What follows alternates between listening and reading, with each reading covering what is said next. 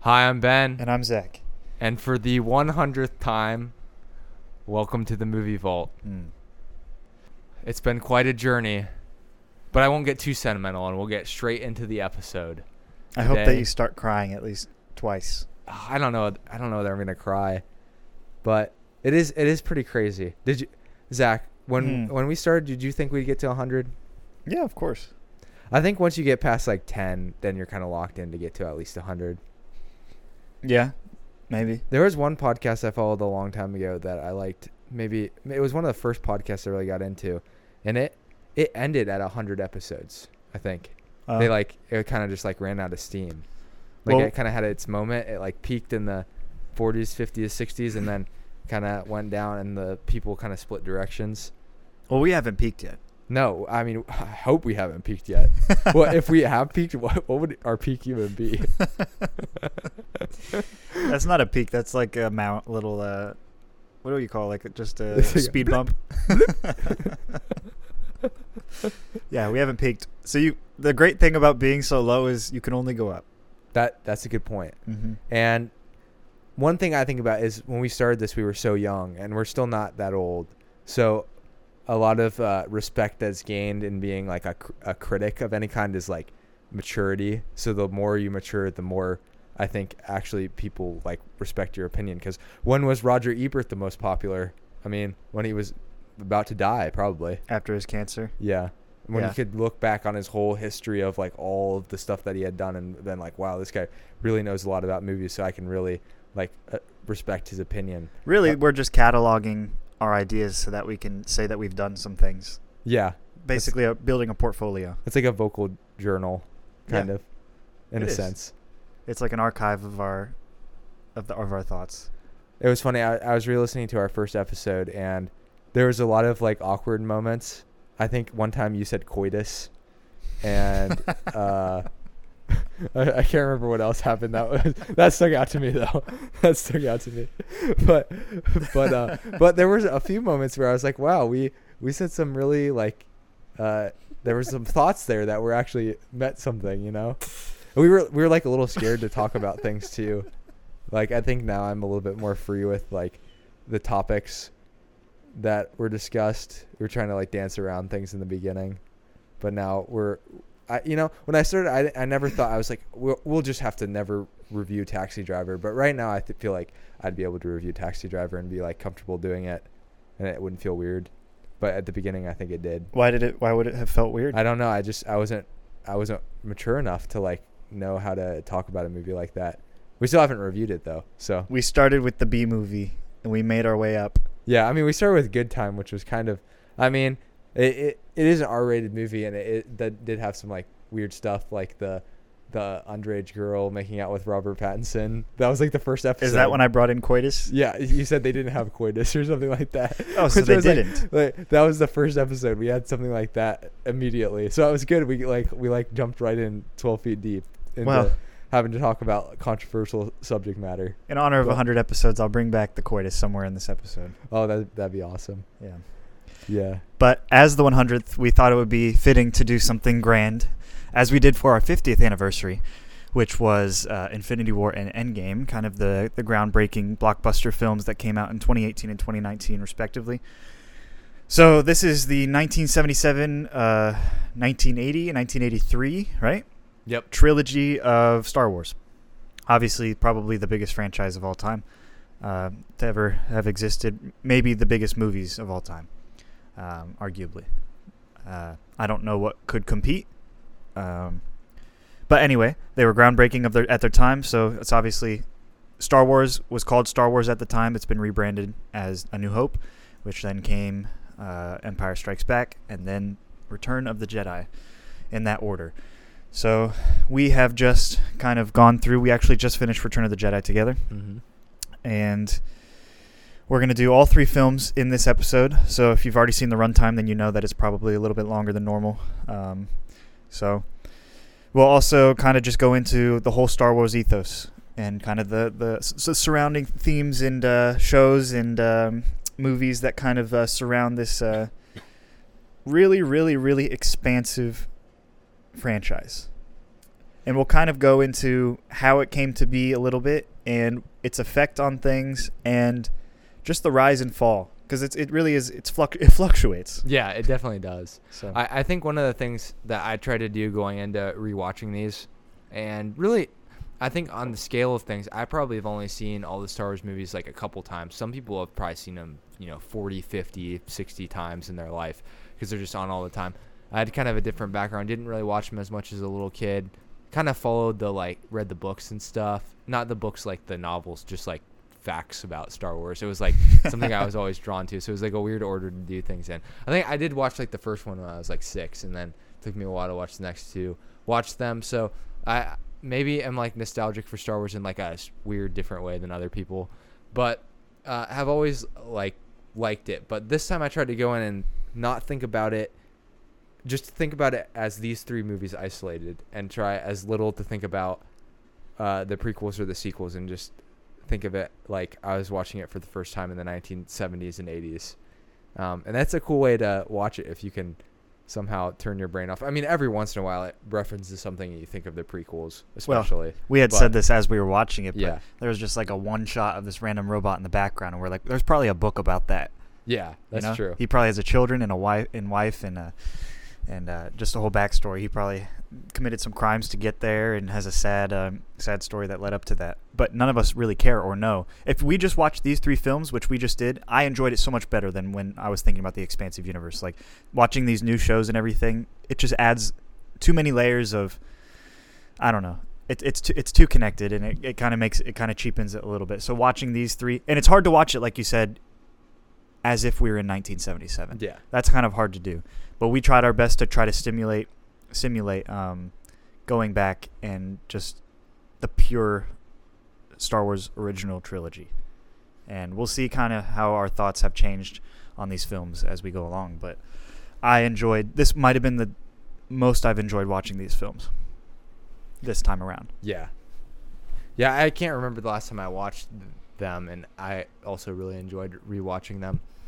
So, Star Wars started, uh, it has a long history from before, but you have to go back to George Lucas. And, uh, you know, if you watch American Graffiti, you're like, oh, yeah, of course that's the guy who's going to make the most revolutionary science fiction movie of all time. Not really. Um, when I watched uh, American Graffiti, I was kind of like, wow, this is like this is way different than, than Star Wars. So obviously it was a, a passion of his, and um, I, you could probably read like books on exactly how he developed. I guess according to Wikipedia, he had the idea in 1971, so that was like six years, and it was very inspired by Flash Gordon, the adventure, the space adventure comics. Um, he also had a short film called THX 1138 uh, that I haven't watched, but I've seen it's on Kanopy and stuff, so you can watch it pretty easily. Um, but I think this kind of planted the idea in his head. Also, if you look up what he who he was influenced by, the name Akira Kurosawa comes up like so many times. Of course, Yojimbo, which we are gonna have to review because it seems like it influences every movie, Mhm. and then Seven Samurai and a couple of other of uh, Akira Kurosawa's movie, and you can kind of see the like samurai undertones in uh, Star Wars, especially with the lightsabers. Um, and then it's like he pulls aspects of Eastern mysticism and maybe westerns a little bit, uh, which westerns and samurai movies are also kind of interconnected because Mhm. what were westerns inspired by? Akira Kurosawa. Mhm. So, so, or a lot of them were. Um, the John Ford's The Searchers was another movie that came up. Um, so there's all these sorts of things, uh, you know, as opposed to some other fantasy. I think uh, one of my friends was talking to me about Lord of the Rings, and Lord Lord of the Rings was like very uh, based in like Norse and maybe Celtic or Irish eh, mythologies, like ancient mythologies, and then like Tolkien's obsession with creating a language and then making a world for that language. So it wasn't so, and it, w- it was made to be a book. So I think Star Wars is unique in that it's like a purely movie inspired uh, fantasy world. Yeah, Maybe actually, the first one. Akira Kurosawa really influenced most of this film, if you think about it. Uh, I was looking into kind of like I was just curious what inspired C-3PO and R2D2, and the first thing that came up is Akira Kurosawa's 1958 film The Hidden Fortress, and there are these there's these two uh, sidekicks called Tahei and Matashichi, and they represent the two com- comedic reliefs of the film. One of them's tall, one of them's shorter. The shorter one's a little bit sassier, the tall one's a little bit annoying. So Yeah. it, it just really got into that uh, the personalities of these droids, and it, I I think a lot of stealing the best elements from those films made this film the aura of it just amazing. And it's actually brilliant too because um, for most people at this time, I'm guessing the average person wouldn't know who Akira Kurosawa was at this point in time. And I say that pretty confidently because I would venture to say the average person today doesn't know who Akira Kurosawa is. I mean, maybe maybe uh, his movies are a little bit more known or easily accessible to everyone because of the internet. Uh, but it's not like people are going out and watching. Uh, maybe Seven Samurai got a little bit of popularity, but most of his movies weren't like being widely played in American theaters.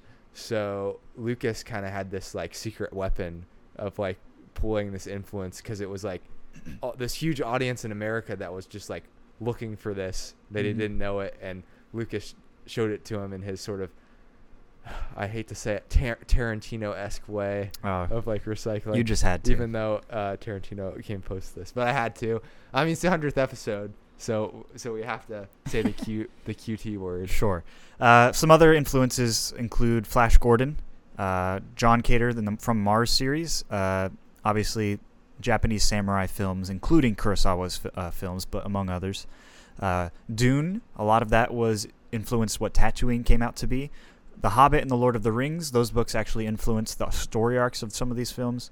Um, just in the way that they structured them and the heroes kind of coming together, having this band of brothers uh, that fights uh, a group of bad guys that have flaws. Um, just some of those elements were included, it says. And um, The Hero with a Thousand Faces, is actually by Joseph Campbell, uh, also had a few influences on these things. So it really was a combination of Eastern religions and real world history of samurai and uh, westerns and uh, um, actual religions and stuff like that, combining together to create this space drama, really, with these uh, space wizards that have these lightsaber things uh, that fight and try to balance this force that is beyond them and above them. Um, that goes yin yang, really, uh, light and dark. Um, and both are powerful sides, and they kind of tug at each other constantly. And the balance is never the same, right? It always fluctuates. So a lot of that is influenced by you know old Chinese, uh, Eastern, um, and Japanese uh, religions. Knights Templar is another big influence as well, just kind of with this band of Jedi Knights that um, yeah have this code that they stand by and they try to recruit as well. And Yeah. the training is only for certain people, and there really is a small group that kind of are these peace warriors that uh, live by this strict moral code and uh, are not necessarily fighters in this in this case. They they uh, have their lightsabers strictly for defense, uh, as though well many do break it in in the cycle, and we can get into that. But so Star Wars is this big amalgamation somehow works in these films. Um, why do we think that Star Wars worked? You know, I think it's one thing to say, "Oh, these are, this is a lot of good ideas," but you still have to put them all together. And I think uh, a a real big reason why it succeeded is because of Lucas's company, Industrial Light and Magic. So a huge aspect of Star Wars uh, popularity was the effects, and you can see why because even when you look back at them now, trying to parse out, you know, you can kind of tell which ones are the remastered uh, CGI add-ins, but there's still a lot of like the practical effects are showcased, um, and and I think that was a really big reason why.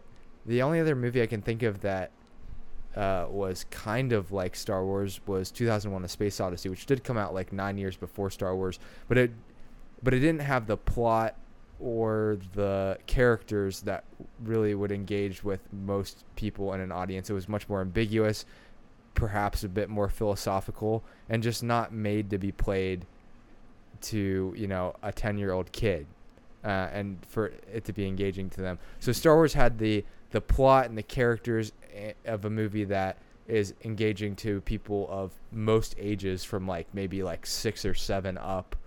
Um, and then it also had that amazing technology and gave people the feeling that they were like in space and uh, and it was an adventure an adventure film and just had all of these uh, these things that people liked and then to, to your point like C3PO and R2D2 having characters like that that are like comic relief sidekick it has that kind of like self-aware feeling to it that like we know this is like a little bit cheesy in parts but we're like leaning into it. And you almost have to when you have practical effects because you almost have to acknowledge that sometimes they just don't look real but but if you acknowledge that to an extent and are okay with it people kind of like buy into the world Hmm. so i think promoting that buy-in and then ultimately having a good uh, plot which I, I think it's it's not a very complicated plot would you would you agree it's No, ki- and it's that goes good to its it's literally advantage. good versus evil Yes. they tell you who good is and they tell you who evil is and uh, and they talk about that they're like i'm on the light side i'm on the dark side it's like really obvious uh, who you're rooting for and who you're rooting against. You get the sort of anti-hero with han solo uh, the more rugged like criminal guy. There's like politics and there's all kinds of stuff but at the end of the day it's like a relatively simple plot. And like you said earlier it's like two plots converging um, and i'm not sure how much he had planned.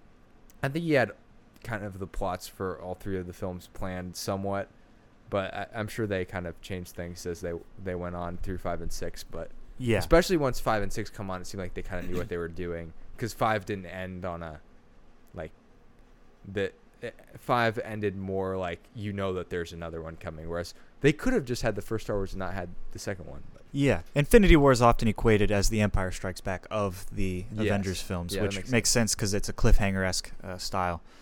Uh, I think what works for Star Wars is, like you said, the simplicity of it, and not only that, but just the character arcs in general are kind of the hero's journey. And we talked about this a lot in over the last 100 episodes. How people are drawn to this hero's journey, where you have a good guy and he's fighting a bad guy, and it's simple, right? The complexities come with it. I don't know why I say it like that. I say that all the time. Complexities. Uh, they come with the story, right? The more nitty gritty you get into each story arc, the more uh, details that fill in. But the overarching story is clear. The mission is clear.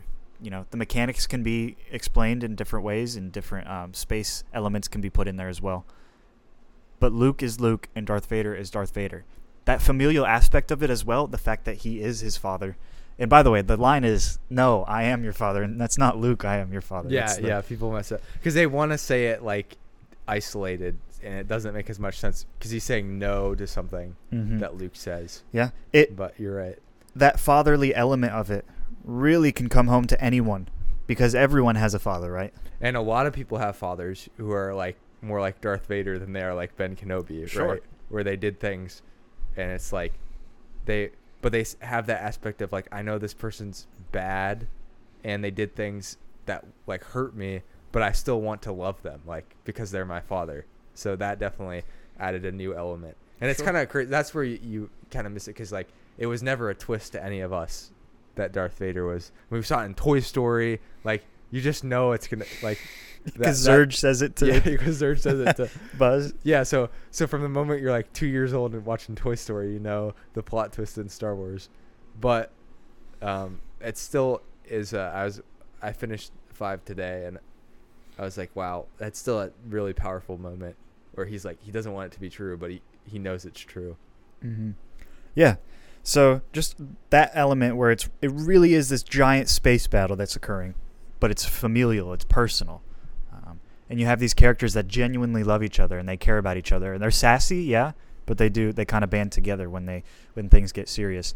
So I think all of those elements really played into it well. They did not overshadow the characters with a plot, and I think that's what has been the downfall of a lot of the sequels and the prequels as well where they're fitting on all the plot to try to fill in the details of what was missed in the original trilogy. And there were things missed, you know, but the characters themselves and their storylines and the story arcs make a lot less sense. But in these films, the story arcs are very clear. They're at the forefront and they are simple. Um, Yeah. so I think that, that that those were some of the main things that worked. The practical effects, we can't even imagine what it was like to be there back then in the theater watching this, having having never seen anything like this before, and now it's on the screen. I'm I'm sure people were going crazy in the theater. If Star Trek, I don't know when the first Star Trek episode came out, but I think it was a little bit before Star Wars, right? yeah, Um, it, but if you compare those effects to this, it was like, it's like night and day. It's Mhm. crazy what they did with this movie. I Mhm. mean, the Death Star, anything that's in space is always like, still looks pretty realistic because of the miniatures and stuff that they used. Um, and it just gives, yeah, the sense of awe and wonderment. And uh, people are just curious about the unknown void of space Mhm. and it's kind of cool to imagine it being this like like well they don't mention earth they don't bring earth into it at all i mean you presume that it exists in this universe but it's like so far away it says a galaxy far far away so it's like a completely different galaxy that we're not even close to at all and you're like sitting there thinking what if this was real like what if in a, in a galaxy far far away uh, there are like space battles and stuff going on right now well, if it's far, about. far away, there must be some reference and It must be us. Yeah. So we're the reference point. So they're they're saying we exist. And it Uh, also says that it's a long time ago, so we don't have to worry it, about it. totally messes up any uh, reality of us being there. Even though they are way more advanced than we'll ever be. Yeah. Um, yeah, so I mean, Star Wars itself has become a legendary, legendary franchise just because of the way that it kind of shaped culture and the way that it took people by surprise, and almost everyone has become a fan since then, right? The Yeah. human race attributes. I mean, the human race has really put their their cards in all of their, uh, yeah, the eggs in one basket in this Star Wars franchise. There aren't really any other big franchises that have caught up to it up until the last maybe ten years with the Avengers franchise. Um, and at some points, you know, Harry Harry Potter and other movies that have spiked up for a little bit, but consistently there has been nothing, absolutely nothing, that has created as much excitement as many nerds or as many, um, yeah, just uh, Comic Con brawls than Star Wars has. Yeah, and part of it's because uh, at least nowadays, like we said about every character getting their own book, it's just become it's such a huge universe. There's endless amounts of things you could possibly do with the Star Wars universe, which is why it was never realistic that they were just going to be one movie. That was never going to happen, and I don't think that even should have happened. It was probably never realistic that there were just going to be three movies. So you can complain all you want about like the sequels and the prequels and wonder whether it diminishes the original story, but it's pro- it was probably going to happen in some form, some way. So it's kind of like just enjoy it for what it is, and and people have enjoyed like the Clone Wars TV shows and like all kinds of things that they've done to add on to the history. Now, of course, with all the different writers and team directors and all this stuff, like it's never going to be actually consistent. Like I think people, some people get frustrated because it's not consistent. But how are you going to make something this vast truly consistent? Because you know hu- human error, and then you're going to like go back on things, and there's going to be debates, and but that's part of the fun too. Like it, it wouldn't be it wouldn't be fun if if it wasn't for that. And maybe this is our first disagreement. Really? Just because I think if you're going to take some time to, to make a TV show, right? If you're given the responsibility to fill in gaps in a timeline of in a universe like this, I think you should know your source material well. You're right. I mean, I think you should try your best. There's always human error. Yeah. And it shouldn't I'm upset just- the fans as much as it does. But the amount of plot holes in this franchise, I'm not talking about plot holes, I'm talking about inconsistencies. Sorry. Plot holes, I'm okay with. It's a space drama. But inconsistency. sequels, even- the actual inconsistency with how things work. even in the universe, last few yeah. years, it has been, even in like the, the sequels, just so inconsistent from the, f- Well, the original aren't films. even consistent with each other. I don't think. Yeah. is the problem. But not not to go too far into the sequels yet. But it got it got very political. We can get into yeah, that we. I mean, it did get political, maybe more political than than Star Wars, which is a very, I mean, it was political in a sense that there was a repu- an empire and a republic, but it was pretty general. in Well, terms yeah. Of, of uh, any. well, I'm saying it got relevance to Star political because it got all like Disney has to live up to expectations and because Disney stuff. bought it. Yeah. they- that's another thing. And the interesting thing, I'm reading more about the history here, and and they said Disney didn't want it, so he pursued Disney originally. They didn't want it, so he went to 20th Century Fox, um, and they completed a deal in 1973. Lucas directed American Graffiti. That got good reception, and so he leveraged that to get more money for Star Wars. Star Wars was originally supposed to be an eight million dollar project, and it turned out to be ten. Really, not a huge budget. So that's another thing about Star Wars is that, um, again, we've talked about this over and over again on hundred episodes that we've done. Uh, you don't have to have a big budget to make a good movie. Reservoir And- Dogs, perfect yeah. example. and you don't have you don't have to ma- have a huge budget to make an amazing movie that is appealing to a wide audience. Because I get some people would say, yeah, you can make small budget movies, but they're not going to appeal to as many people. Like you're going to have a, a smaller audience that's going to like latch Mhm. onto it, like Reservoir Dogs, for example. But uh, you know, you're not taking your five year old to go see Reservoir Dogs. Mhm. But Star Wars, uh, I'm sure it's more than eight million in counting for inflation, but still relatively low budget and just you know incredible results in terms Mhm. of uh, getting people to come out and watch it and get engaged with it. Um, yeah, eleven million dollars it says on here. Uh, Eight hundred million dollar box off office, which is probably adjusted for inflation, well over a billion. I mean, that's an insane return on investment. That's that's crazy. And I Mhm. don't know what they're factoring into that amount, like whether they factored in. I think it said box office, so I assume it's just the box office from Mhm. like the initial release.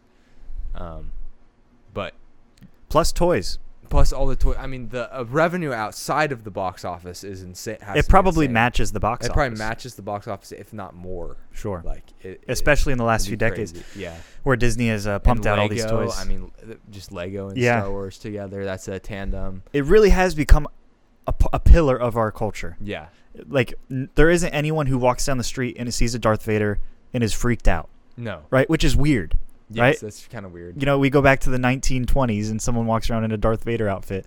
People are freaked out. They think they're he's a killer or death is knocking on their door.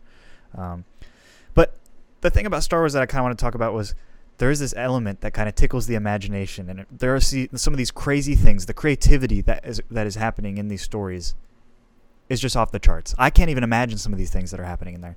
I mean, just the aliens, the um, the fights, the uh, the uh, the idea of the Force, although they're derived from other things, the way that they work well together is is is what made Star Wars Star Wars in my opinion.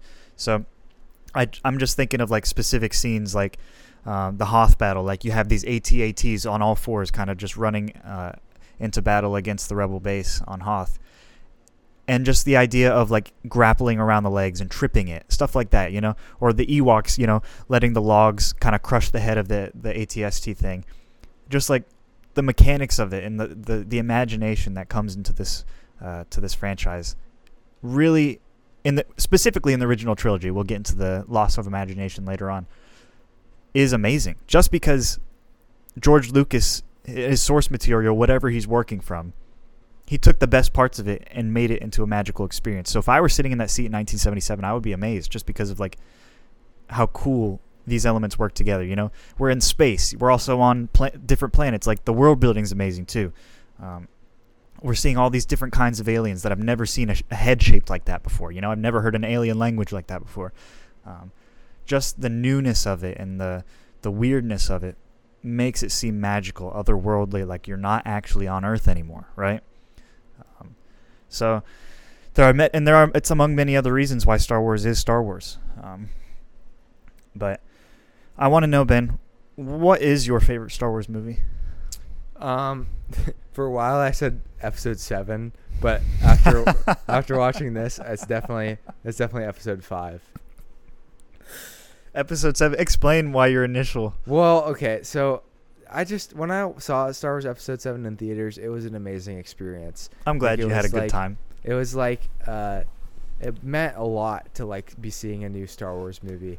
And when honestly, I had a great theater experience for Episode Eight too, and I loved Episode Eight. I still, I still do. But the the only thing I'll say about Episode Eight and all the controversy and stuff is that I've still only seen it that one time I saw it in theaters. I've never gone back and rewatched it, and I almost don't want to now. It's a fever dream, man. I don't want to ruin it for myself. What you think is episode eight is not. It's not episode eight, and you're right. It's not. And and if you re, I mean, the more times you rewatch the original trilogy, the more you realize this is the true Star Wars that like I like, and that, you know, I, I can spend all my life trying to be edgy and different, and like try to pick the thing that people least like to like the most. But episode five is just amazing. Like it's just it's, it's brisk.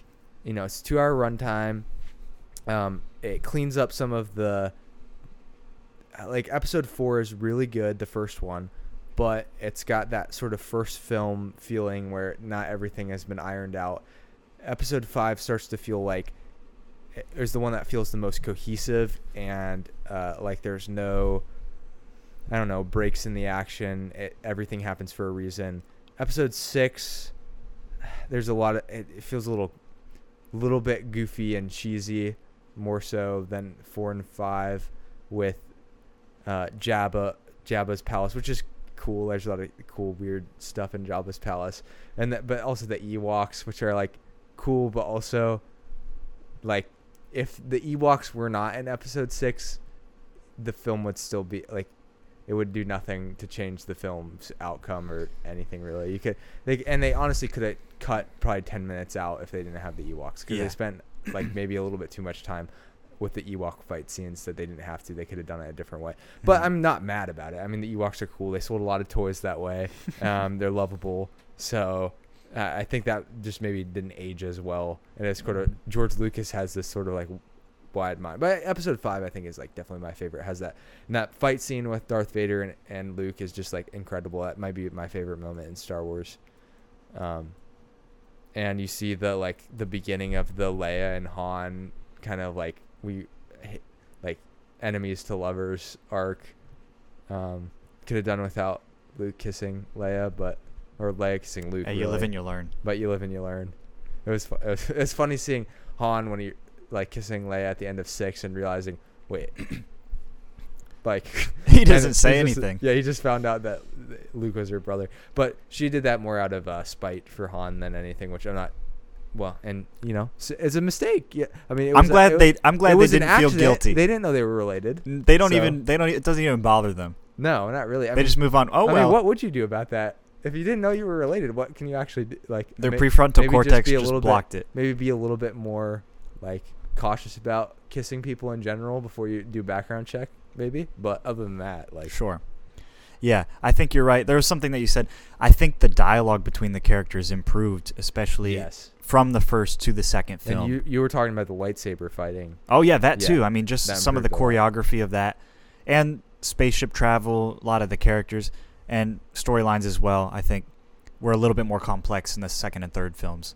Um, where the first Hoth- film's a very I, simple. I film. love Hoth too Hoth is just a cool planet Yeah. the the snow and um and having to escape I- it is cool that when there's the instances you realize a lot of it's like the empire's put us in a tough spot we got to figure out how to get out of this Mhm. those moments are always really cool to watch Yeah, and to see the the characters in different roles kind of fleshes them out. Like Leia as a general, and Luke kind of as this uh, war hero that kind of goes and is stranded and has to kind of train, but he's really cocky, right? He's put in this situation where he's no longer the guy that's uh, in charge, and then Yoda's kind of teaching him, so kind of studying under someone, and then Han just in the position where he's like kind of knows that Leia has a thing for Luke, but doesn't want to like overstep his boundaries. So he's kind of trying to figure that out and balance that. He's like showing some form of respect, even though he insults her to her face, you know. So you're seeing these characters in these different scenarios, and then the characters are split up right throughout the the film. Your favorite film, um, and I think that's to their benefit, right? When they're split up, their characters grow. They're different, right? yeah Uh, Han Han becomes more of a hero, right? At first, he was about himself. He just wanted to get the money, pay Jabba, get out, leave leave It was a quick paycheck. That's what he said to Mhm. Jabba. He's like, "This is a guaranteed quick paycheck. Gonna be super easy." Didn't Mhm. end up being that way. But then he comes out of that, and he eventually, by the third film, is leading the attack on, um, on the Death Star, He's General Solo. and and Leia is surprised to learn that. And when she sees that growth in him, she smiles and she says, "I will go with you." And it's a great moment. And eventually they kiss, and he's like, "I don't want to. I know you got a thing for Luke. I understand." And she's like, "No, silly. She's my brother." And she says it without blinking or having any any concern for anything that's happened before. But um, yeah. So and then Leia, just her growth from being kind of just the one who needed saved to the one who's saving at the end, right? She goes in and has the mask in the third one and makes uh, gets uh, Han out of the carbonite uh, block, True. and uh, she saves them in the previous film as well. And at the end, she gets shot, and then she's the one who shoots the stormtroopers uh, to get them into the to block the shields. I was, uh, that doesn't. She did seem like more of a, a warrior and a fighter by the end, Mm-hmm. partially because this is one thing I. This is a little tangent, but I'll go down it for a second. Um, I didn't know she was on the Imperial Senate. So there's this the Senate for the Imperial Empire. She from Alderaan is on that Senate. So that's Princess Leia. She when she starts in the film, she's like this very diplomatic, like this is me. Now she had this tie-in with the Rebel Alliance, Um, so she was trying to go underneath the empire, but she had to give this front that like this is who I am. And so to an extent, she probably hadn't been in the roles where she was like fighting for the Rebel Alliance as much Mhm. as she was being a diplomat for the Rebel Alliance. So she did have to grow into that once her planet literally got blown up in the first film, and she she didn't have anything left this, except for the Rebel Alliance to go Mhm. to. Yeah, and Uh, she's kind of following in her mom's footsteps, where Padme was in that role. Uh, she was kind of this diplomat on Naboo. But what it's it, the little bit of backstory is while Luke was sent to live with kind with his uncle Owen and uh, uh, Beru, Lars on Tatooine, Leia was actually separated at, at the at the guise of uh, um, Obi Wan to try to hide her from Darth Vader, uh, and she was adopted on Alderaan by the senator uh, Bail Organa and his wife Queen Breha Organa, and kind of became like the heir to the Alderaanian throne. And that's why she's kind of like representing Alderaan. And when they destroy Alderaan, it destroys her, right? She's she's extremely sad when uh, the Death Star destroys it. So her home planet's destroyed as as a sign of uh, strength for the Death Star. And at that point, I think after that in the first film, she's kind of just on this on this full commitment to the Rebel Alliance. Whereas before, she was kind of her ship was just kind of sending this communication from um, R2D2 to Obi Wan as her ship was being attacked. I'm not really sure what her ship was doing at that point, right? That ship was taking the Death Star plans from the end of Rogue One, right? Uh, where where they got it right? Yeah, because we know that now. we know it now. But her, her ship was taking the Death Star plans for the. So she was already intertwined with the Rebel Alliance at some point, right? So Alderaan supposedly is this good, quote unquote, uh, planet who's And- fighting for the peace. And perhaps uh, you have to wonder whether there was a specific thing that happened where Alderaan felt threatened. So uh, you, you're right. At this point, she could be acting more out because of her planet Exactly. because of the Rebel Alliance. The Rebel Alliance is just helping her. But once her planet is destroyed, and again, she doesn't show that much remorse, but she is fully committed to the Rebel Alliance and becomes more of a warrior rather than a diplomat, which is what you were saying. So it's that that character arc is clearly seen. You kind of have to fill in some of the context with some of the newer stuff a little bit, but overall, you can at least see that she fights more, right? At the very least. Yeah. Um, and then Luke. Luke has the biggest storyline of them all, right? Coming from this little kid from Tatooine who doesn't know anything, who's really cocky and complains a lot, to the end where he's a Jedi, you know, using the power of his will to decide to not show hate and to not try to kill his father. And that, in the end, is what saves everyone. Yeah, Um, true. like Yoda said, right? Yoda said he wasn't ready when he fought him in The Empire Strikes Back, and that's why they lost. That's why they had all those setbacks happen. Um, so Yeah. Luke has the biggest storyline, um, and he's trained by two different guys, right? We have Obi Wan and Yoda. The, you know those people. Two of the the wisest Jedi Knights that there Mhm. are. Yeah, but they have made mistakes that have led Mhm. to this. You know, Obi Wan's biggest mistake was training Anakin. Yoda's was, I don't know, Uh, Letting letting Obi Wan train Anakin because he was on the Jedi Council. Yeah, he was the, he was the And they all- the leader. the I mean, to be fair, they all voted against it unanimously. I think, um, but Qui Gon still did it. Uh, still let. Uh, anyway, so that is the Yeah, interesting thing about it. Is I mean, we we I've heard when I was little, I had this little pet toy Yoda, right? It was like this little toy, and it would speak, and it was I said all these phrases, right? Like, do or do not. There is no try. Stuff like that. And Yoda just became this legendary character. But when you actually watch the- watch the films, he's not like this goofy legendary character. He's he's legit wise. And I think at one point he says, "I'm." Luke's like, "No, I'm not looking for you. I'm looking for this great warrior, right?" And he goes, "War makes war doesn't make someone great." He says like that, and Luke's like, "What?" so it's like Yoda is actually wise. Um, yeah, well, I will say when he first is introduced, he is extremely goofy. yeah, he's But- goofy, but, he's he's doing it on purpose. Yeah. because he's trying he he's trying to get under Luke's skin a little bit to prove a point. exactly. Um, so I, I was watching it. I was like, it's kind of amazing, just thinking about the fact, like, that this Yoda, whatever I forget what they call whatever alien he is, is like the greatest Jedi warrior to ever live. I was like, but you see the you see it progress, especially in six, right before he dies, and he's kind of like in his all wisdom phase, mhm, and you're like, oh okay, I see why George Lucas chose this mhm. and not some not didn't chose Ben Kenobi to be that role. He Mhm. didn't. He he chose Yoda. Yeah. And Yoda's like really small, right? He looks weak, but supposedly, and we don't get to see it in these films, but he's the greatest Jedi. And apparently the last Jedi up until Luke. Um, So it was nice that he had that passed down to Luke and then eventually to Rey in the future. Again, I'm connecting all the dots, right? And I'm thinking like I we got to see Yoda fight in the prequels, so like we know how great he is and how fast he can spin his lightsaber, that green lightsaber. Yeah. So we have a lot of that background to help us. It's like an extra small lightsaber to fit his. Size. yeah, yeah. So and his force is pretty amazing too when he's fighting Count Dooku. Um, but I mean, Yoda trained didn't Yoda train Count Dooku? So like, there's stuff like that, Yeah. you know. So exactly. yeah, I'd say my favorite is got to be the first one. Um, I think it's just too classic for me. I love the the hero's journey. I love how simple it is. I love the effects of the time, and I'm not just saying that. I love. I think Empire Strikes Back is better. I think my yeah, favorite. but I, I can understand why Star Wars would be your favorite because the A New Hope has that like and it has the it's a complete movie with like exactly. an arc within itself. exactly. Whereas I don't think you can say that about Empire Strikes Back. Definitely not. Definitely. So, yeah. How is it held up over time? These films. I th- I think really good. Okay. I think there's you can pick nits like I did with the Ewoks, um, and you could maybe pick nits about other things, but Nitpick. yeah, Oh, yeah, pick nits. is that different? I've never heard that. I I think I picked it up from a podcast I listened to. Pick nits. Picking Okay. nits. I Okay. think is what they called it. Um, yeah, but you can nitpick all the all the stuff.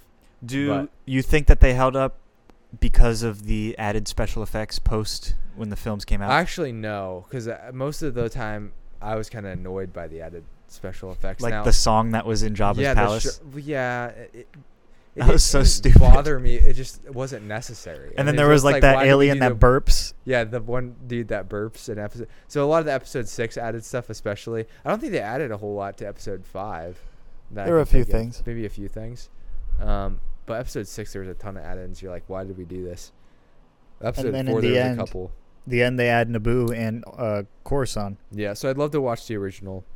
He said you have the originals. I should probably watch this sometime with Mm-hmm. like pure. Uh, some things like the you said the Sarlacc Mm-hmm.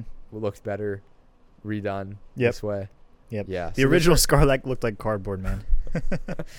so actually, I should just look up a picture. uh, but uh, yeah, so I think there's a few times that it was like, yeah, it made sense. Uh, but other than that, I, I, mean, Jabba. I mean, I think I think Jabba was an improvement. The original Jabba was a puppet and really did not look good at all, and it kind of took me out of it. But still, I mean, there's something to having the original uh, practical effects in the original film, and it kind of cheapens it. I feel like when you add all these special effects. Um, I don't know. I think that's up to Yeah, people's it. opinions. You see it? I see the original. You're right. Pretty It's bad. Look like carb. Look up the original Jabba and see what that see for your own eyes.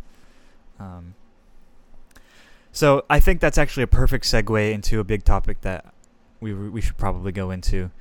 Um, you see it? Oh my gosh, It looks so bad. look at this picture.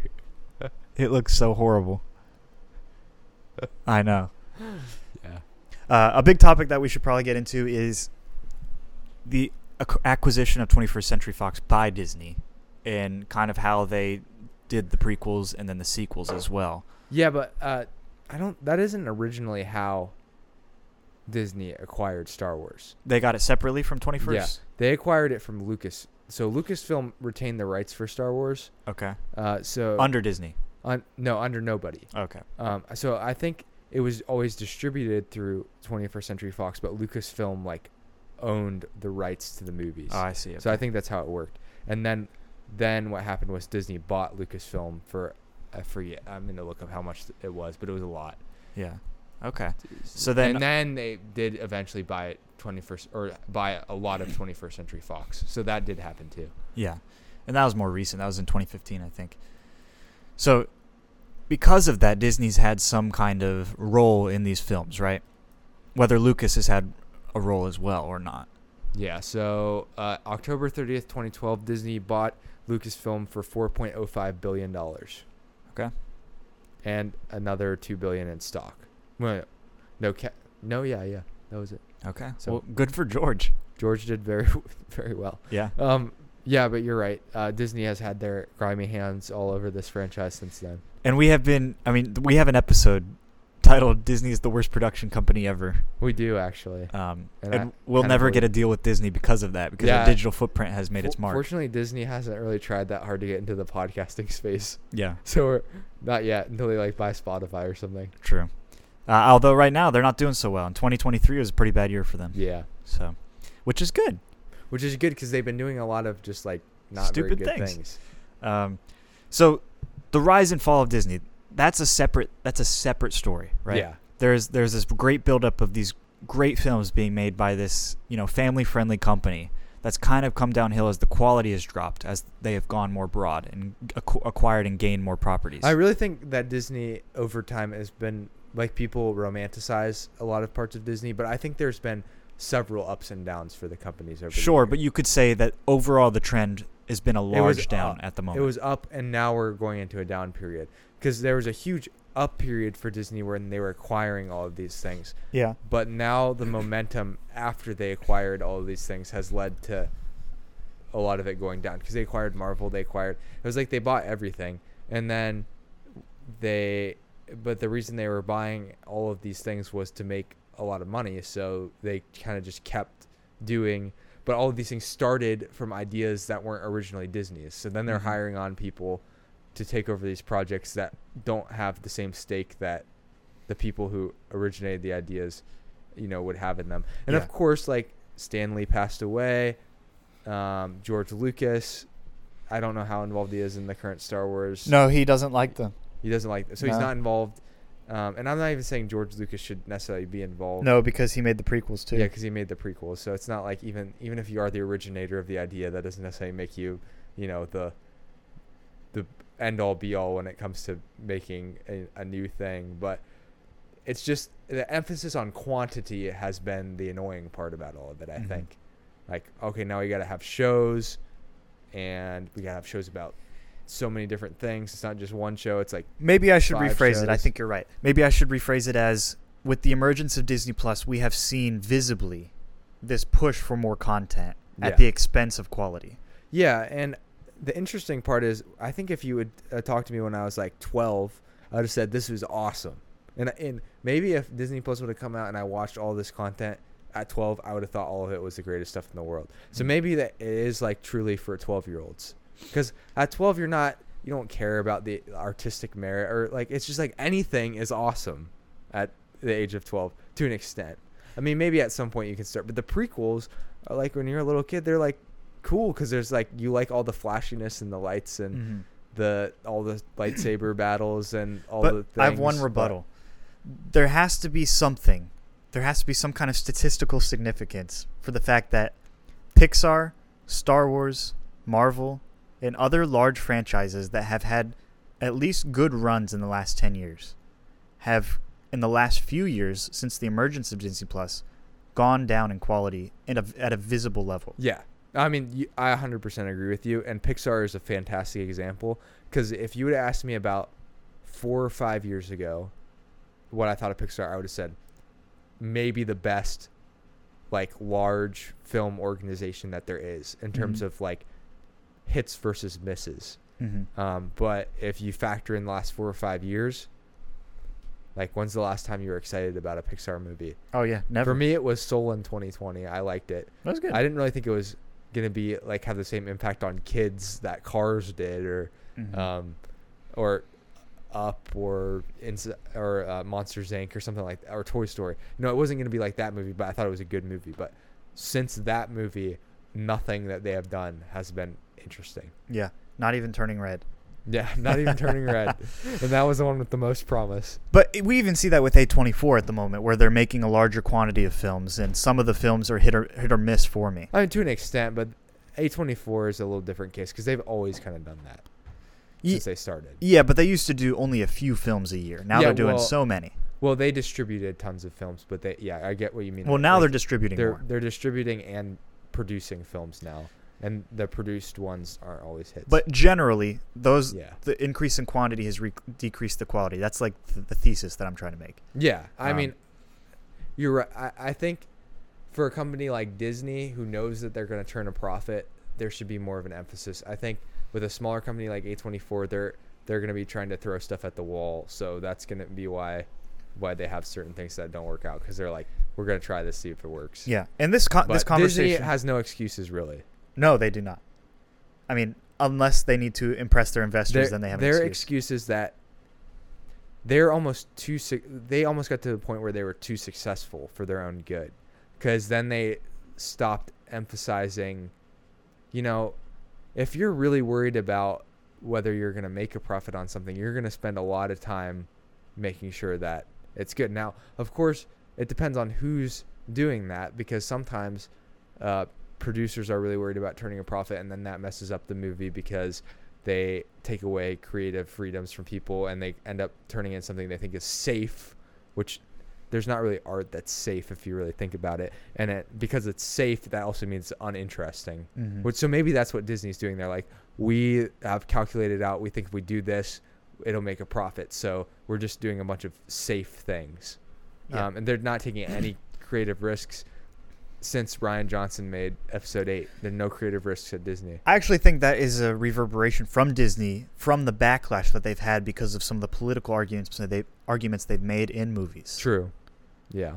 So I think, but you're also right in a in a mathematical sense. Like they've been calculating for the last you know dec- few decades, just like what movie will make us the the most money. Those models won't work forever. That's what I'm trying to say. Right. So you and can't they- do that. They're operating like they are going to work forever. Sure. I think it's, it's part Yeah. of what's going And no on. matter no matter what Disney does in the future, it will still have the, this content that has kind of been pretty garbage lately, in my opinion. Um, so, and this isn't a pointless conversation. This relates to Star Wars because of what has followed these films, right? Even between these films, there was a Star Wars Christmas special. Yeah. Um, which I still have never seen. Yeah, I, I, I would like to watch it's it. really boring. It's really boring. Is it actually really boring? Yeah. That's so sad. So, Well, the fact that they had a Star Wars Christmas special is so stupid, though, because there's not, there should not.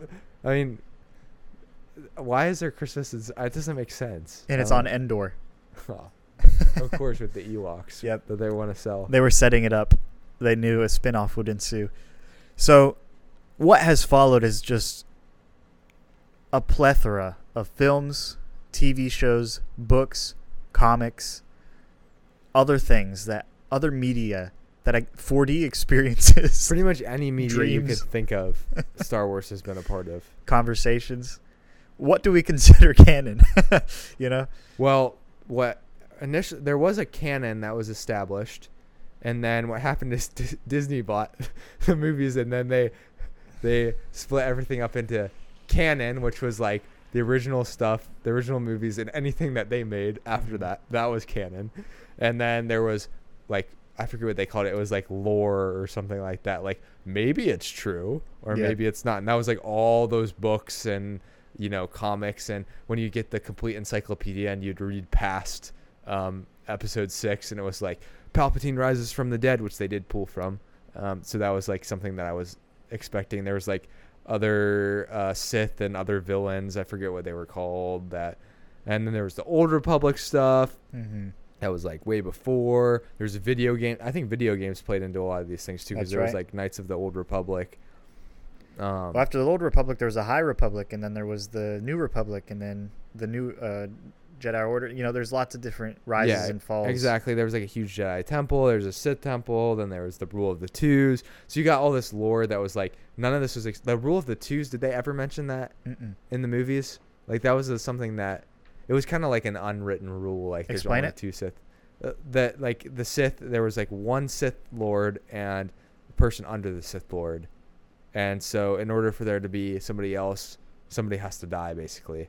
So like Anakin killed Count Dooku, so then he could be the person under. And they were kind of insinuating that with Luke killing Vader and becoming the Mm. next. So it's like there could only be two. out- So Vader should have seen that. it was coming. like they could concentrate all the power in those two people. But I think what Vader was suggesting Luke do is that they both kill the Empire and then they're. The well, he did Sith. suggest that. He said, "Come join me, and we can run the galaxy, father and son." And that brings me to one of my major questions with Star Wars, which I wrote down, which is that how much of this, and this is maybe an unanswerable question, but like how much of Star Wars is reactionary in planning and how much it, of it is thought out? Because, uh, and just thinking about the original three movies, right? So, so how much, like, was the fifth movie like set in stone. I don't think the fifth movie was set in stone when the fourth movie came out. I think they adjusted and changed no, things. no.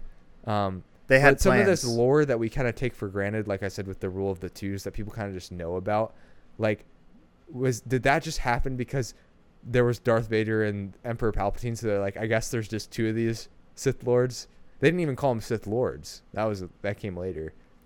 Um, at least not in the movies. That maybe George Lucas in interviews would call them something. Mhm. I have no idea, but If you're talking about reaction, as in from these Like- three first three original films, is that what you're saying? Yeah, I think you can see that very clearly. I think yeah, it was definitely reaction. It wasn't like George Lucas saying, "Okay, I'm envisioning that there was an Order 66, and so that's why I'm. That's why Yoda's saying that you're the last Jedi because all the other Jedi's got killed." I mean, that was a reaction to Yoda saying that that they did Order 66. That's Mhm. kind of what I'm suggesting. Sure. suggesting. And then the fact that Luke is the last Jedi, and then making the film The Last Jedi. I don't know. Uh, yeah, I think a lot of it has to be reactionary, and I think with any film franchise, naturally there's some reactionary because you have to fit within the actual Right. lore that's already set. But there's also this element of they're forcing a lot of plugs into these plot holes that don't need to be necessarily filled as well. Um, I think a lot of examples of that come with the storylines in the prequels where Anakin is kind of becoming bad. Although it's a great storyline, um, it's filling in all of these extra details that don't necessarily need to be filled. That maybe some fans were asking for, but didn't actually wasn't actually executed that well. Um, You're right. I think that, and that's kind of what I'm getting at is that it's not necessarily that the prequels are reactionary because they have to be in order to be consistent, but it's that when you th- the ways that they like solve the problems of like we have to be consistent with the with the original three movies like didn't make the franchise more interesting or benefit the franchise overall i don't No. think it was better that they were not explained mhm. which goes back to our Donnie Darko director's cut days of like some things are better in movies when you don't know all the answers. That you can't ambiguity. I'm slowly things. becoming accustomed to your side of that. Yeah, I think you're right, and we even see that even more clearly in the sequels. I'd say where just within that trilogy, you see some reactions happening where the original, the seventh takes you in one direction, the eighth twists that direction, and the ninth tries to you know bring it back home Which- safely which was almost like the the worst thing that they could have done. yeah. That's what I'm talking about. It's like, all right, we killed Snoke. Now what do we do? Well, we got to bring back the Emperor. Well, you know, in some in some book that isn't canon, we'll make it canon. So that you know, it's it's all. You're right. It is reactionary. I think that's the clearest picture, and I think a lot of the TV shows as well uh, fill in some of those gaps too. Um, but that also might be a good structure because I think it makes the focal point the original trilogy where it should be. Yeah. No, no other film has felt more important than these films. No. There is no film that felt like, wow, this is a big moment in the Skywalker saga that is bigger than the original films. The only the only one that people really will bring up as being like their favorite if it's not in the original trilogy is episode 3. Mhm. And even I'm like it's better than than episode 1 and 2, Mhm. but I just don't see it being more interesting unless you're like really into uh, anti-hero like or downfall tragedy arcs more so than you are the hero's journey then I guess it'd be really interesting to you. I think what sends that up for me is the Battle of Mustafar with uh, Obi Wan and Anakin. Yeah. Uh, but that's just one. That's The one like big scene. yeah, the the meeting of the two and the like master versus apprentice Mhm. like battle and that sets up really well for the second battle that happens in 4. So it's not like they messed up everything in the prequel, Mhm. But But yeah, everything else. I mean, even just having a child actor play Anakin in the first film, it just feels disconnected, you know. And then you have the actual actor Christopher, uh, whatever his name is. Um, I forget his name uh, is in the next oh, film. I, I forget Um, what his name is too. but That that's how not he's not really an amazing actor. That's why people forget his name. but Ben, I, I is think it like Christian something? I don't know. yeah, yeah. Hayden no, I'm thinking of Hayden- Hayden, Christensen. Christensen. I was thinking of Yeah. Christopher Lee, who plays Count Dooku, who actually tragically passed away. The, I think Ben, it's a it's a mixture of reactionary and more recently fan service. Yes. Yeah. I think we've had a lot of explanations that were made and people brought back and cameos uh, introduced. That is just unnecessary. It was just it's weird though to think of the sequel trilogy as fan service because it upset so many of the fans. so it's like it didn't work.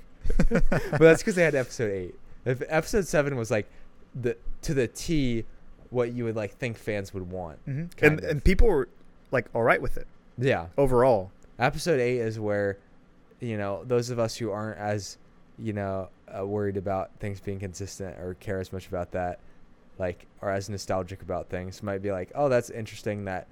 Uh, that you would propose that you, that would be something you can do with the force or what was even the most controversial about that i know that like one of the things is that there's like kind of some segments of the plot that don't really go anywhere like the casino part hmm That's in Um, the second. You're talking about the second. yeah in, in episode eight Yeah. yeah Yeah, I Um, think you're right. but it seems like uh, people were upset by like uh, Luke being able to like project himself with the Force, hmm and then like the conversations between Rey and and uh, Ben Solo, Kylo Ren. hmm Um, but although I think that that's consistent because there's a scene in Episode Five where Luke and uh, Darth Vader talk to each other.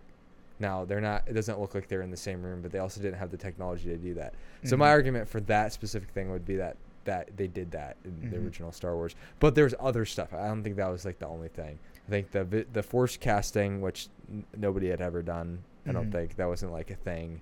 Or Leia using the Force. Leia using the Force, but that then that was even in the original trilogy. I So- thought it was annoying that in this we just watched. I, I think it was annoying because of how they did it, and obviously it was Carrie Fisher passed away, which was really sad. It felt like they just kind of messed up being able to send her off like in a heroic manner, and they did it in like a really cheesy way, Mhm. which annoyed a lot of people. So you see, this is my like I just like choose to forget about a lot of the parts of episodes eight that I didn't like and focus on the parts that I thought were cool. But yeah, I think another thing is Luke was kind of cynical, whereas which in- I was completely fine with. I think that's where I diverged from a lot of Hmm. people. I think I'm tired of, just like in the new Dial of Destiny film, our our uh, positive heroes becoming cynical in this cynical age. I guess you're right. People are very cynical, and when you're like, "Oh, this person," even Luke Skywalker's cynical, Mhm. even Indiana Jones is cynical. I guess that could get frustrating. Mhm. And maybe the hard part is um, with Luke. I think maybe what messed it up too is the performance of Luke in the next trilogy, uh, like the sequel trilogy, is a lot more like Mark Hamill as a person than it is like maybe Luke Skywalker, which maybe goes to he looks Mark, way Mark different. Mark Hamill changed as a person a lot, I think, and it maybe I, I think you see less of him acting as Luke Skywalker, more of just it's Mark Hamill. Hmm. So I think that's a little bit difficult because that's how I think the way he acted is kind of like how Mark Hamill acts in real life. Hmm. Uh, whereas I, I'm not sure that was the case when he was so young, playing Luke Skywalker and hadn't like developed as much.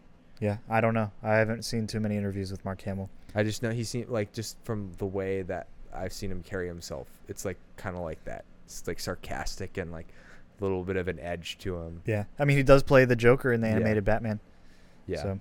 he had a really, really nice second career as a voice actor after Star Wars. he actually had a cameo as a villain in the Flash series oh really? on CW.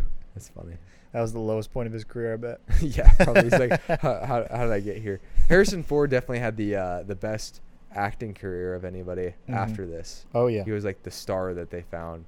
He was in American Graffiti too, just plays a side character, then main character here, and then goes on to do Indiana Jones and so many action movies. And Blade Runner. Blade Runner. Um, Blade Runner was actually. I want to say Blade Runner was 1982, so he was like doing it while he was doing Star Wars, Hmm. which is interesting. Blade Runner uh, sort of levels up sci-fi to a different level, but again, it goes back to Blade Runner also had a myriad of issues with like which cut was good in the studio, and I feel like it it was kind of successful later on. Plus, it wasn't as appealing to a broad audience. Mhm. So uh, there's that. Blade Runner 2049 though is Yeah. a really incredible sequel. And that's an interesting thing, Ben. I think you'd like this topic. What what defines canon? I'm thinking about this in a in a broad audience sense because remember how we had the the controversy of Justice League, and there was the Snyder cut that was Yeah, exactly. predicted, or uh, it was almost like a myth, right? Yeah, it was like it was like they didn't let Zach cut uh, Snyder of the final cut. Yeah. This movie, which we think is trash, would be saved if it was if more stuff was left in and it was like played out in the way that this guy Zack Snyder, who I've never seen a guy who really, honestly, I don't know has really done anything major of note get so much mythos, like.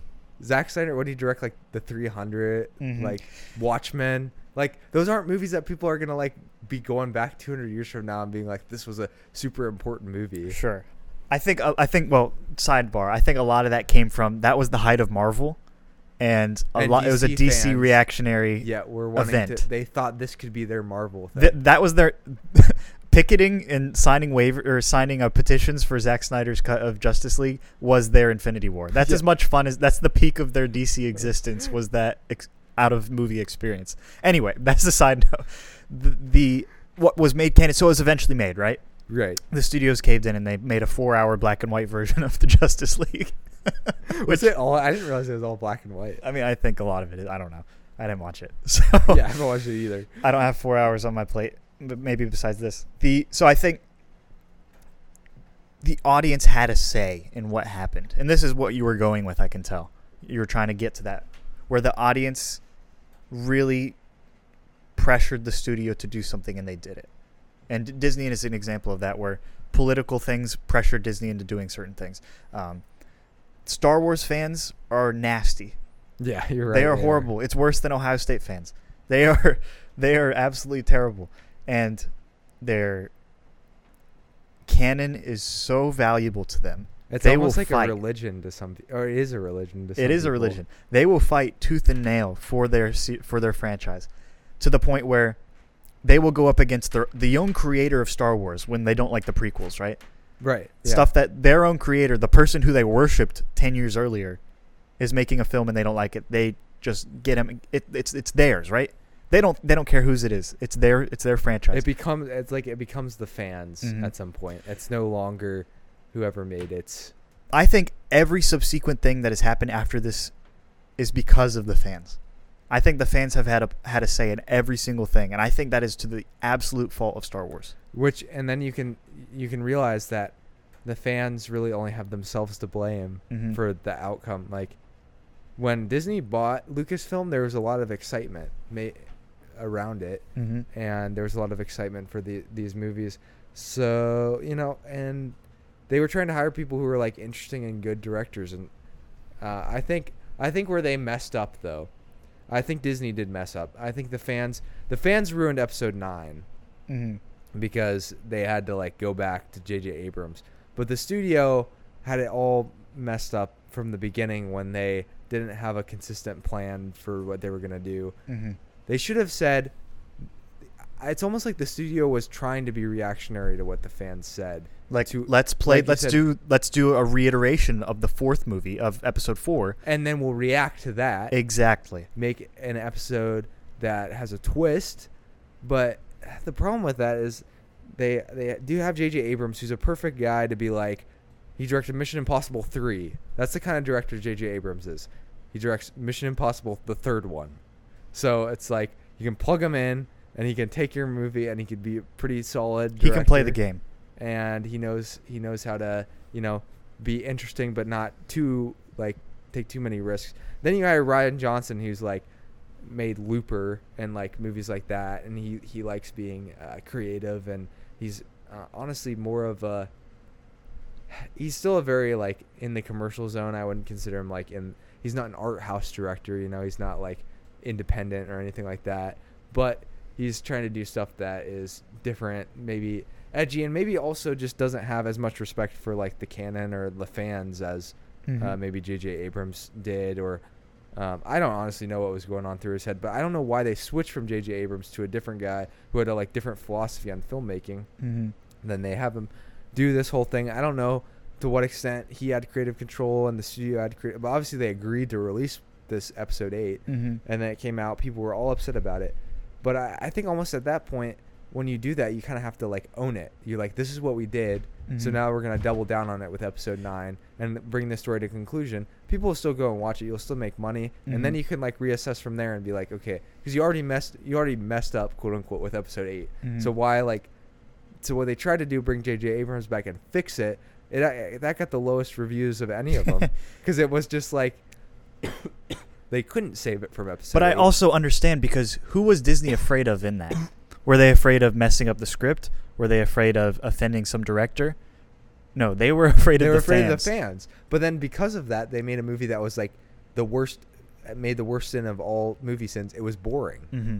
Like that's the worst thing you can do with a movie. Mhm. I mean, say what you want about episode eight. At least it wasn't boring. Like True. in a lot of I'll. I'll, that's the only good thing I'll say about it. Seriously, I mean, I like some of the fight scenes too. If you watch a deep dive of that Kylo Ren and uh, Imperial Guard fight, the Imperial Guards aren't hitting them. They're like missing every single.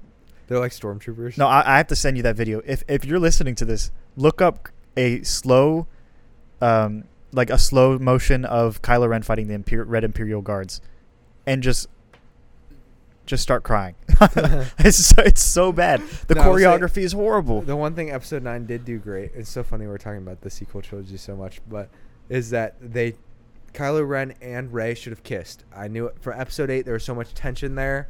You just knew it was gonna happen. It was confusing for me. I thought they were brother and sister. I was like, is this another Luke Leia situation? That would be hilarious if they like really they like were like, yep, we're doing that Yeah. again. But no, So- and they brought back the Emperor and just bringing back people fan service. It's a mixture of these things that we're talking about, right? Like just and uh, and I think the core of it is like whoever is in the reins of Star Wars, whoever is in control, those people of power, like that's real like it is real power because this is a cultural pillar of our of our the last 3 generations. it could impact you know wars, governments. Mhm. Um, And when we go into when we. I promise you, Ben, I promise you, if we when we start um, colonizing space, there will be initiatives, planets, and government systems named after Star Wars yeah, motifs. probably, probably. I mean, wasn't there? A, didn't Ronald Reagan have a like Yeah, Star, Wars. Because initiative? it was the laser. It was fake. Yeah. Yeah. Anyway, it, it really was fake. It was just to to make. I think it was the Russians was just the to scare War. them. Cold War. They were Yeah. like- and they named it Star Wars. See? Mhm. Yeah. Exactly. It's already started. But just I think the core of all of Star Wars' problems is the fans. If you think about it, right? Like Disney, they were just trying to make as much money as they can, but they're doing it trying to make money from a specific large fan base that is very toxic in its culture that reacts very strongly to anything that happens, right? So what Disney is thinking is, okay, we need to make Star Wars content for the breadth of people. We no longer can risk making a single Star Wars thing and uh, make it be either great or bad, and most of the time bad, right? They haven't really had much success before that. So then Disney, what they do is with with, with Lucasfilm, is they start making tons and tons of properties to try to spread out these audiences, and because if they spread out these audiences, then the toxicity doesn't hurt them as much, right? The fan base isn't as powerful if they divide and conquer. So it's hmm. like it, I think at the core, if you look at it from any angle, the core of the problem with Star Wars is its fans. So I think Star Wars was doomed to fail since the first film was made. I really do. Just the whole franchise in general. Luckily, we got a great trilogy out of it, right? Luckily, George Lucas was not really reactionary to himself. He had a clear vision. They didn't change directors for him, right? Well, Even- they did actually, but They I did? feel like, well, because uh, George Lucas directed the first one, but they had two other guys direct this the fifth and sixth one, which people don't really. I, I don't think people know about that, but I think it was. I don't think those directors had as much of an impact on the movies as the directors that did, you know, the sequel trilogy. Like Irvin Kershner directed uh, episode five. He did. I mean, I've never heard of a single other movie he directed. Exactly. Who is that? He's a, a guy they could hire who could come in and direct a movie, Mm-hmm. but more of a J.J. Abrams than anything, I think. Sure. Uh, But but George Lucas wrote the wrote the script. I think he might have wrote wrote it with some other people, but um, and then you know the, he had this guy come and do the actual work of Mhm. directing. But I think he was there. Like I feel like Lucas was still intimately involved with the whole project. He just Yeah. wasn't officially the director. He's the in all of the behind the scenes. Yeah. He did all the a lot of the choreography. I think let's I think we should get into some of the other things that were made. So a lot of the TV shows, so for example, like The Mandalorian, that's been a big one in the last few years, especially I think it started in like 2019 or something like that till present day. You just have the commercialization and trying to spread and conquer of the fan base by Disney. Um, with you, so you got like these toy selling figures, just like um, Grogu and um, um, you know what's the what's the IB-8? I forget his name and then there's BB-8 in the sequels as well. A lot of it is to sell toys, and you can tell like even in the original trilogy, the Ewoks were to sell toys. But there are ulterior motives to segment this fan base in each of these subsequent franchise entries. It's just deteriorated it. I think for me, having seen all of the entries pretty much, except for um, I don't think I've seen the new Ahsoka. Um, and I haven't seen all of the Star Wars Rebels or Clone Wars. Mm-hmm. But yeah, it's just not even. It's I can't get through it. It's just so not great. And the best part about Andor is how disconnected it was from the rest of the Star Wars universe. So, yeah, I mean that's kind of my take on where Star Wars has gone uh, as a whole, and just kind of um, how there. I really don't believe that there's any solution to Star Wars. There's nothing really that can be made that's going to fix what's happened before. Um, especially since what the problem is isn't necessarily at its root Disney. Disney is going to survive. Disney is an organism, right? It needs food to survive. That food is its money, and it gets money from a fan base by killing that fan base. So of course, Disney is going to leech off of us and try to s- make the most general things ever and make the mo- a ton of content just to leech off of us so that it, it itself can survive. Yeah, and start. I mean, eventually, it, it will slow down. I think at some point, and then what will happen is kind of what happened before. There'll be a dormant period. Time will build up, and then all of a sudden, it'll be like a nostalgic future where uh, people want new Star Wars content again. The whole cycle starts again, and then they release a bunch of content. I guess I don't know that it'll slow down to like absolutely nothing. And really, I don't know when the last time there was absolutely nothing was because they had the Clone Wars TV show. It's like it's been a while since there was absolutely no Star Wars content coming out at Mhm. all of any kind. Um, but Just Uh, between yeah, the that's the nature of the originals and uh, the prequels, pretty much. right, yeah, and that was a. I mean, that was actually kind of a long period of time, eighty three to ninety nine. I guess if you think about it, you're like that's sixteen years, right? Mm-hmm. Um, and they were doing Indiana Jones for a lot of that in between period. Mm-hmm. which uh, the reinvent trying to bring that back has also not really gone very well. No. but uh, but it's great. I mean, the other George Lucas's legacy is essentially Star Wars and Indiana Jones. Yeah. American Graffiti is a decent movie, but that's what he devoted his life to, basically. Yeah. Um, and they're great. and he's rich. and he's very rich. so and uh, now Disney can do whatever they want with both of those because I think they own both of them. Mm-hmm. Maybe we should go into the acting. The acting. Oh, this is a nice one because I think people. One thing people do say about Star Wars is they're not convinced that the actors are like the best actors. But I think that's kind of the There's no argument being made for that. no. But I think the argument is are they good at all? are they good at all? or that's the question. are they good at all? Yeah. I mean, Harrison Ford's good, but I think in this mo- in this movie, that it is a very dial dialogue is difficult in Star Wars. It's been a problem for like the whole franchise. I mean, it doesn't get any better in the sequel, so you, you got to wonder whether it's not all the actors, but somewhat on the writers that Mhm. the dialogue seems awkward. Because even with Han, he makes quips. He's kind of funny, but sometimes they feel a little out of place. And and he and he and uh, Leia's chemistry, where they go from like being at each other's throats to just being in love all of a sudden, is like weird. And and Han Solo, there's like a couple scenes where it's like it's actually kind of weird. Mhm. Like he's like holding on to Leia. She's like, "Please let go of me," and he's like, "No." That's weird. like it's not. It doesn't feel right. It feels wrong. You're like, and, and maybe it was like it was the 80s. It was the 70s. Things were a little different back then. but like I don't know. We should just forgive him. And all of a sudden, Leia's like, "Oh, I'm in love with you." Like I don't know. It's, it was a little douchey. okay. I guess, yeah. But that doesn't really go into acting. That's more. That's more No, a no. writing critique. I think Han and Luke at the in the be- in the first film especially seemed really whiny.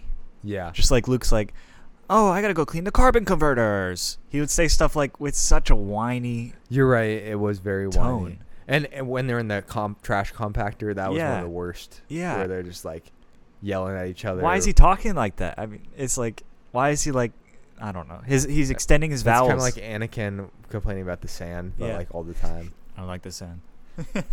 I want to go to the academy. Yeah, yeah, right. He's like, I can't do one more harvest. It's just super ungrateful for what his uncle and aunt have done for him. yeah. So I think best actor in this film, Lando, in this franchise. Lando is is good. He's good.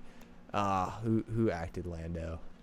I can't remember. Um, Leia, Billy Dee Williams. Yeah, Billy Dee Williams. Good actor. Uh, Leia's all right. Carrie Fisher. Yeah. Uh, she does a good job. Harrison Ford has done much better. Yeah. No, I think his best acting was to come. Okay. Yeah, he's definitely. Done How did he do in American Graffiti? He was. I mean, he was solid in his role. I, I he it wasn't a very big role. Like his Okay. role came into fruition more at the end of the movie. Okay. But he fit the role well, so it was fine. Right. But it wasn't like a take over the movie kind of acting performance. Okay. Okay. And then Mark Hamill, I've seen a lot of him in different things. I think he does he does well. I don't I wouldn't call him a great actor. No, he's a serviceable actor. Yeah. Uh, he's a maybe a great vocal actor. Like Sure. Voice actor, Yeah. like for the Joker. Yeah. Uh, I now I haven't watched all those series in depth. I've just only ever heard positive things about what. no, he does great in that. He- I think he's more of a cartoony type of guy, Yeah. which is fine because Star Wars is cartoony. And really, there is a loss in the sequels and the prequels, even where the seriousness just gets it overtakes and it makes it even more cheesy than it would be if they tried to be cheesy. So Yeah. I'm I'm- curious if I can see how they decided to cast these people. yeah, I'm not sure. Uh, I have to imagine that American Graffiti, the reception of it. Lucas favored casting young actors with la- who lacked experience. So maybe that is why Okay. um, he chose. Hamill uh, found the dialogue extremely odd. He chose to read it sincerely, uh, and so he was cast instead of somebody else because of that. So other people who were considered were Robby Benson, Will Seltzer, Charles Martin Smith, and Kurt Russell. Kurt Russell. Yeah. So Kurt Russell, that would make well. Imagine Kurt Russell and Harrison Ford. Wow. I, I don't know what Kurt Russell looked like in 1977, so I don't know. Probably a little bit more buff than. Uh, but it would be weird to see Mark uh, Hamill. Kurt Russell as Luke Skywalker when he was old. yeah. But Yeah. um, Ford won over Kurt Russell, Nick Nolte, Sylvester Stallone, Bill Murray, Christopher Walken, Burt Reynolds, Jack Jack Nicholson, James Caan, Robert De Niro, Kelsey Grammer, Al Pacino, Steve Martin, Chevy Chase, and Perry King. What a Wow. lineup. I did say he looked he he had sometimes he reminded me of Steve Martin a lot. You did say that. Yeah. Yeah. I and I, maybe that's just because I watched Plane Trains and Automobiles not too long ago, and Sure. another Steve Martin movie. I think Father of the Bride. Yeah, and his mannerisms are like eerily similar to Harrison Ford. He just has more of a comedic edge to him, who would like in you a not action way. who would but- you like to be, play Han Solo from that list? I have I have mine.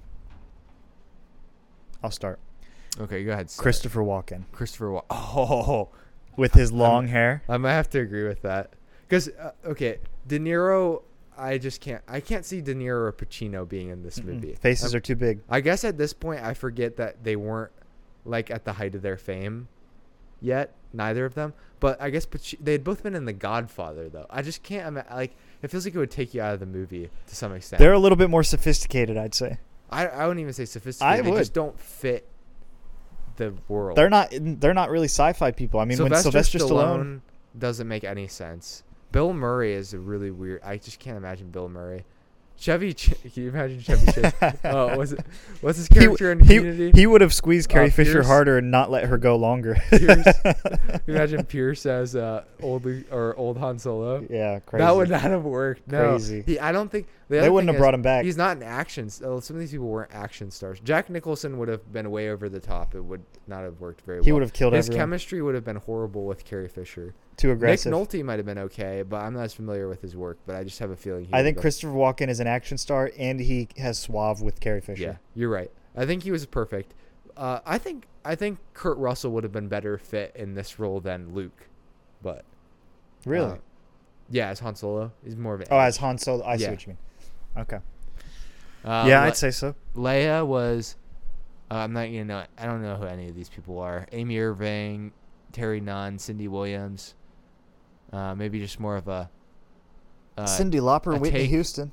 a take on um, how often female actors in this time didn't have as long of a window of being able to act, which is No, a little sad.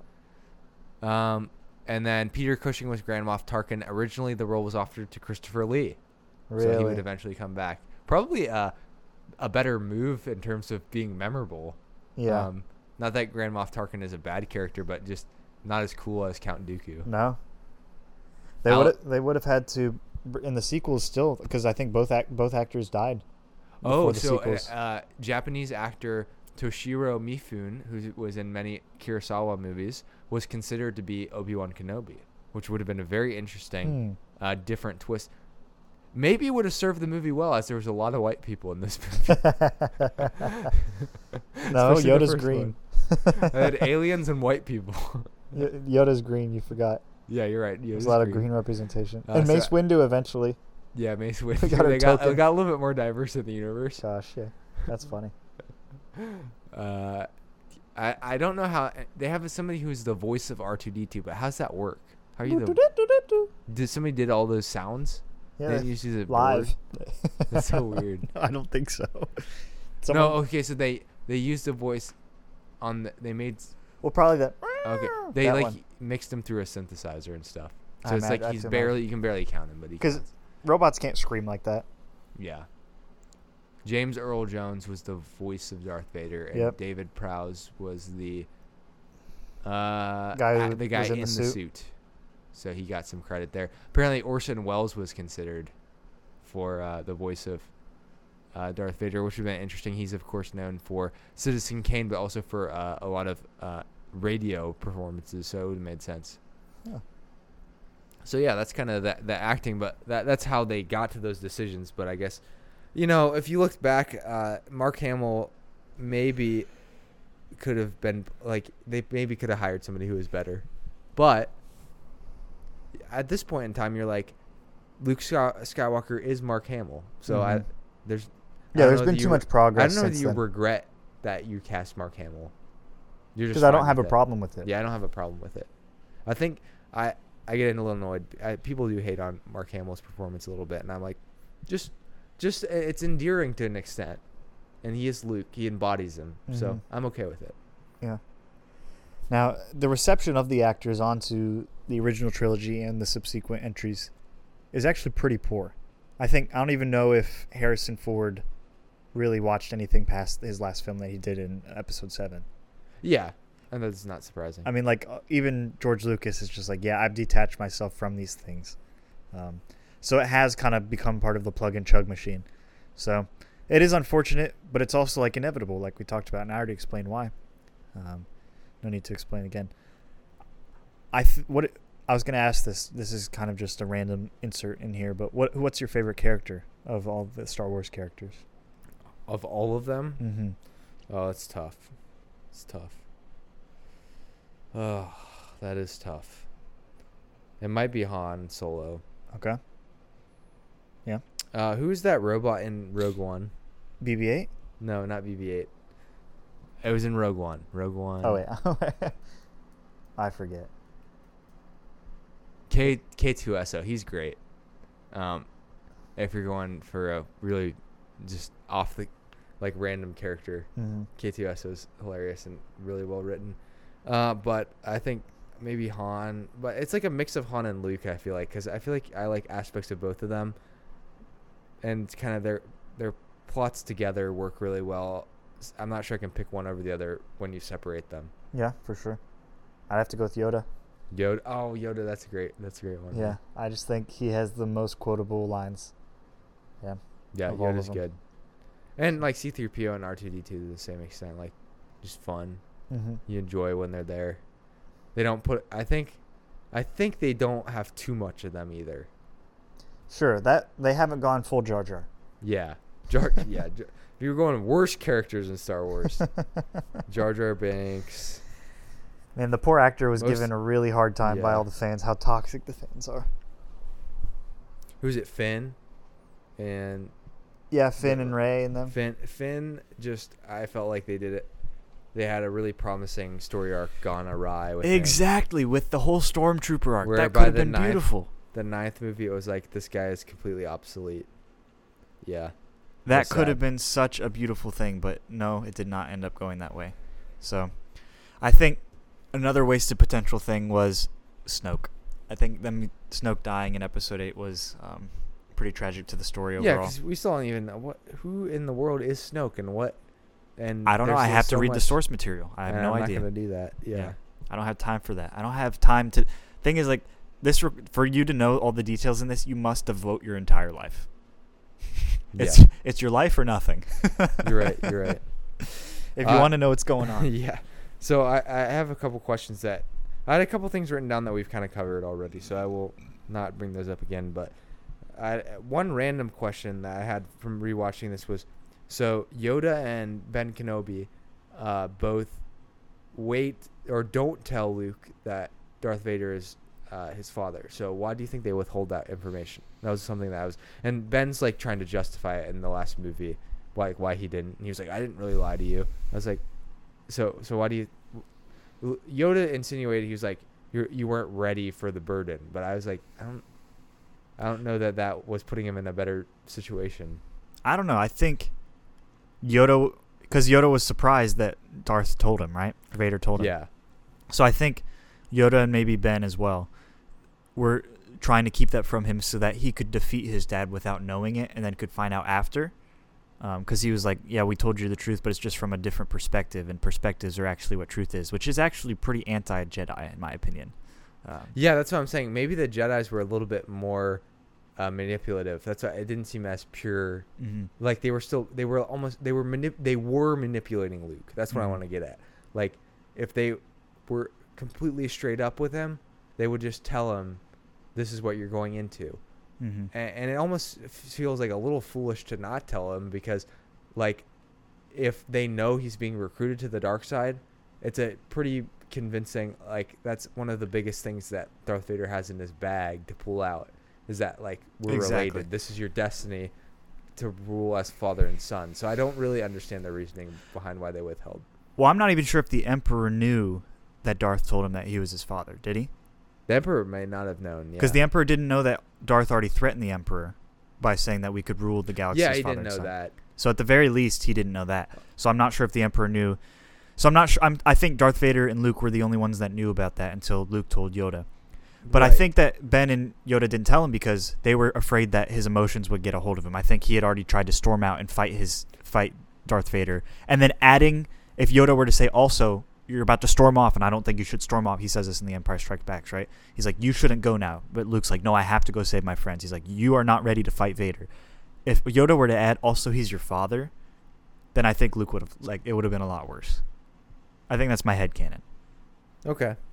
Yeah, I could maybe see it. I just I think it's just hard for me to like imagine the the all good Jedi being like manipulative to an extent.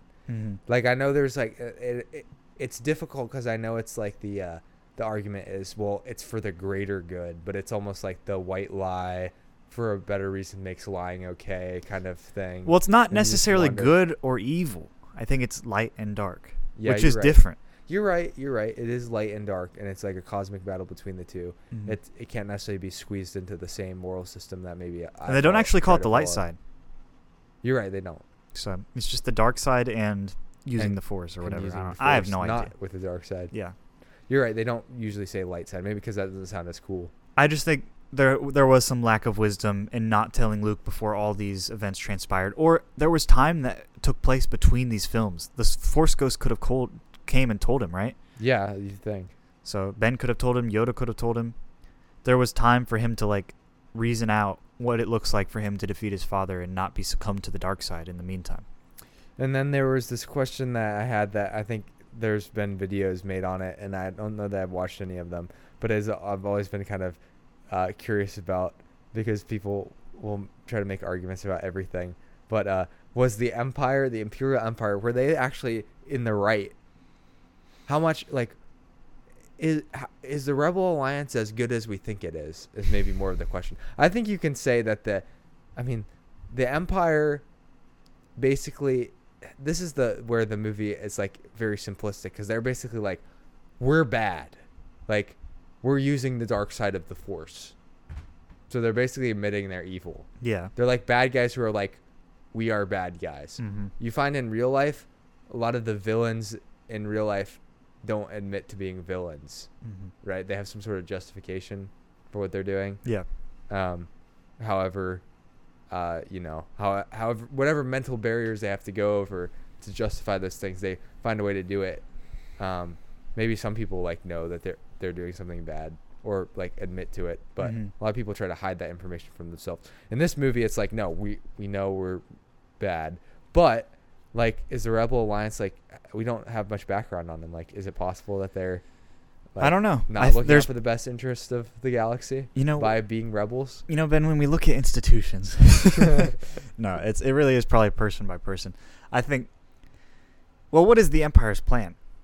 It's, well, here's what Vader said to Luke. He said, "We can rule the Empire and bring peace to the galaxy." By destroying planets.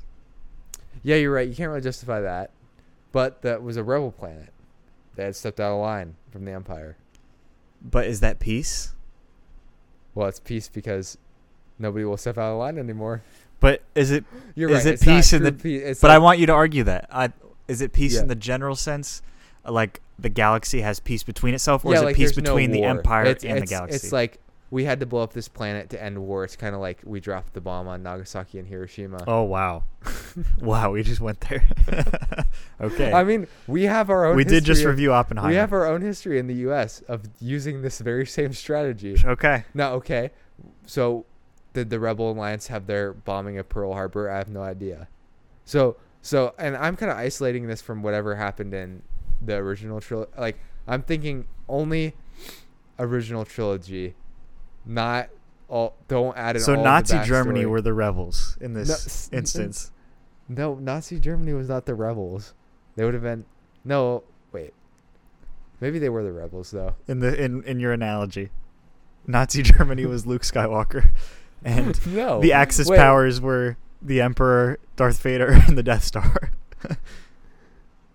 No, I was not comparing the entire the entire World War II. I was simply saying they blew up Andor, which killed a lot of people, and we, the U.S. also dropped two bombs in Japan and killed like a bunch of people. Gotcha. So, So, just don't same take the analogy too far. Okay. Yeah, just don't take it too far. Okay. Because I'm only gonna stretch it to the point where it's convenient for my argument. Okay. All right. so, Sounds good. You sound like uh Never mind. Yeah. like a politician. Maybe. Yeah. Sure. Yeah, that's an interesting thought. I think to some extent, lawlessness in the galaxy has proven to, and this is just a fictional thing, has proven to be bad. Yeah. So I think some order is is needed, but maybe the best way to keep the order is through the Jedi Order. True. Now the thing is, the Imperial, it was ruled. There's an empire. It seems like he's all powerful, but they do have a senate. So there's a lot of questions I have about the structure. You could say it's like a puppet senate. So there are checks and balances. yeah.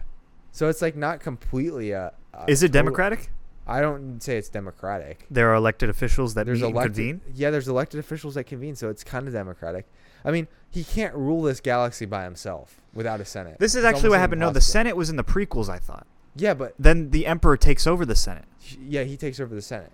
He's he's the emperor. So the Empire is he, above he goes from being the chancellor to the emperor so he's Mm. above the senate he can do whatever he wants but i think for day-to-day operations of the galaxy or whatever whoever's in this uh, he has to have a senate because but he still has overarching reach yeah to but if do you whatever wanted he change wants. something now you have to question why did they have to build a death star i think that's where the argument kind of falls apart because Maybe that's the weapon. it's like it's like they are saying they're trying to bring peace to the galaxy and order. That's a a lot of uh, nationalistic groups love to say that they're bringing order and peace. That's Mhm. their like argument. You just have to go through the period of war to get to the point where we're going to say we have peace. yeah. But then they're also building a massive thing just in case, Yeah. you know. Well, they plan to use it because they, and they uh, will. They, they did use it. I mean, they tried twice. They first one was destroyed. Yeah, I think that's a great point, Ben. yeah, so I think I, I kind of stymied my own uh, position there. Yeah, you're right.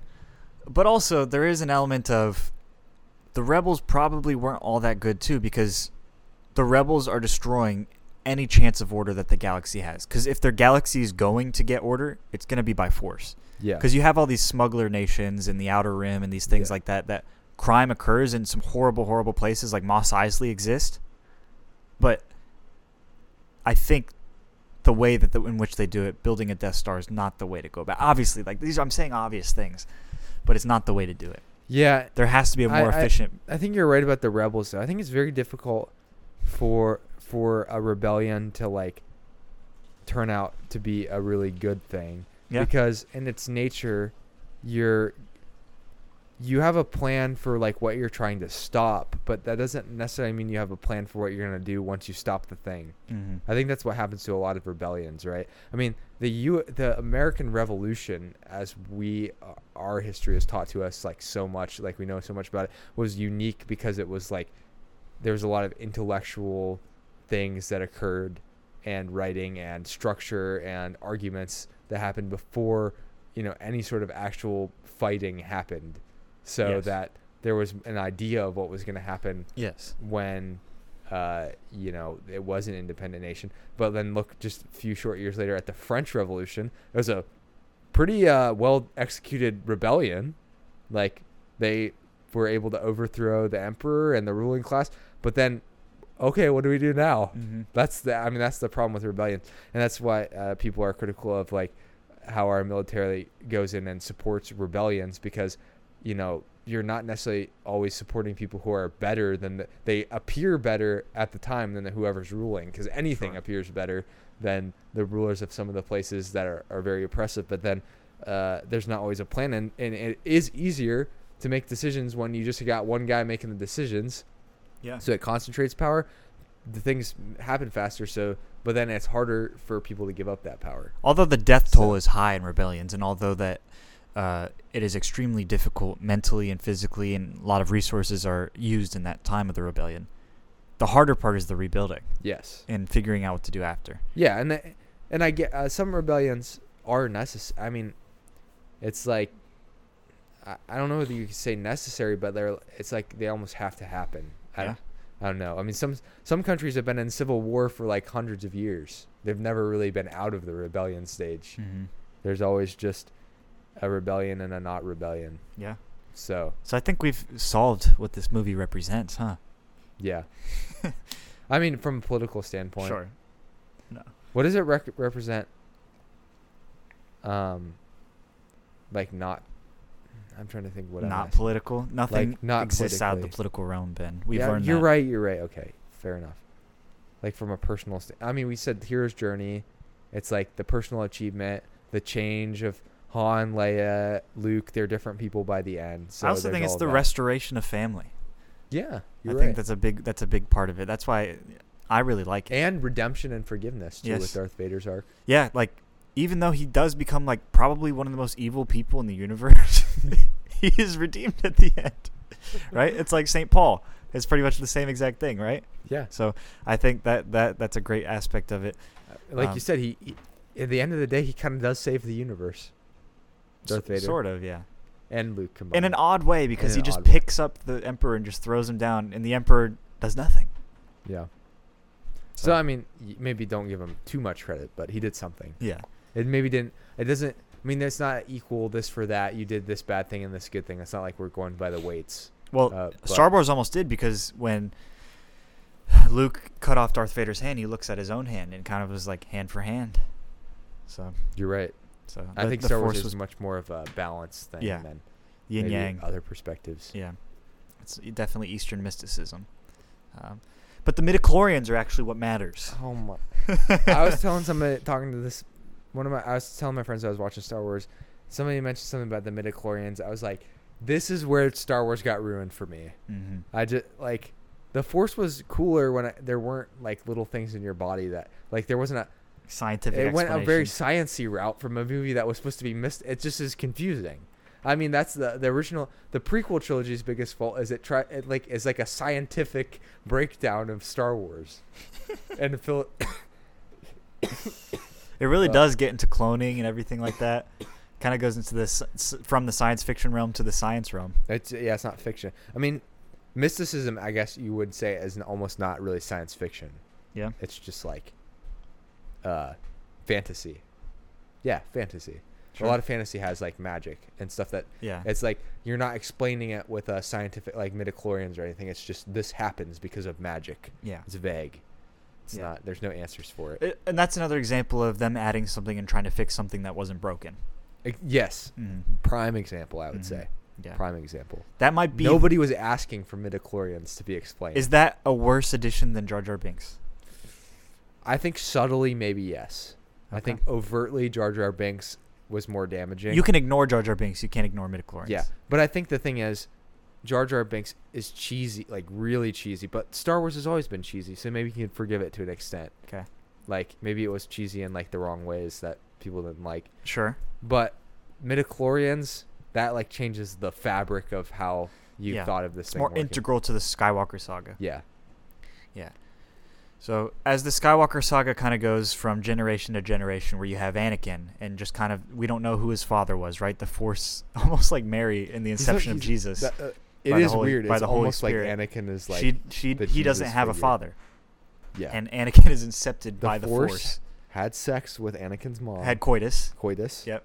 And then they eventually give birth to Anakin, and Anakin's midichlorian count is high apparently, which Because is like a virus. is- whatever the force is has a high midichlorian count. They're- I guess. yeah, it's weird. I bet you. It's like never mind. I was gonna say.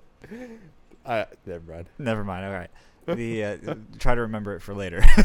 but the the force itself is in kind of injected in an Yeah. almost in an almost uh, divine way into In a divine but very literal sense. yeah, because it's literally bugs.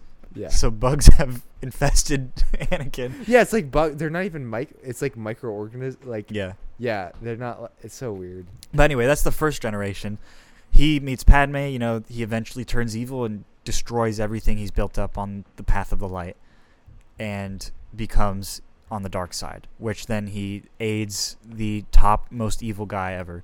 And then his son, he doesn't really know that his son and their her twin is born. And his twin, sorry. And they go and are spread out. They grow up. They finally meet with their father. He dies.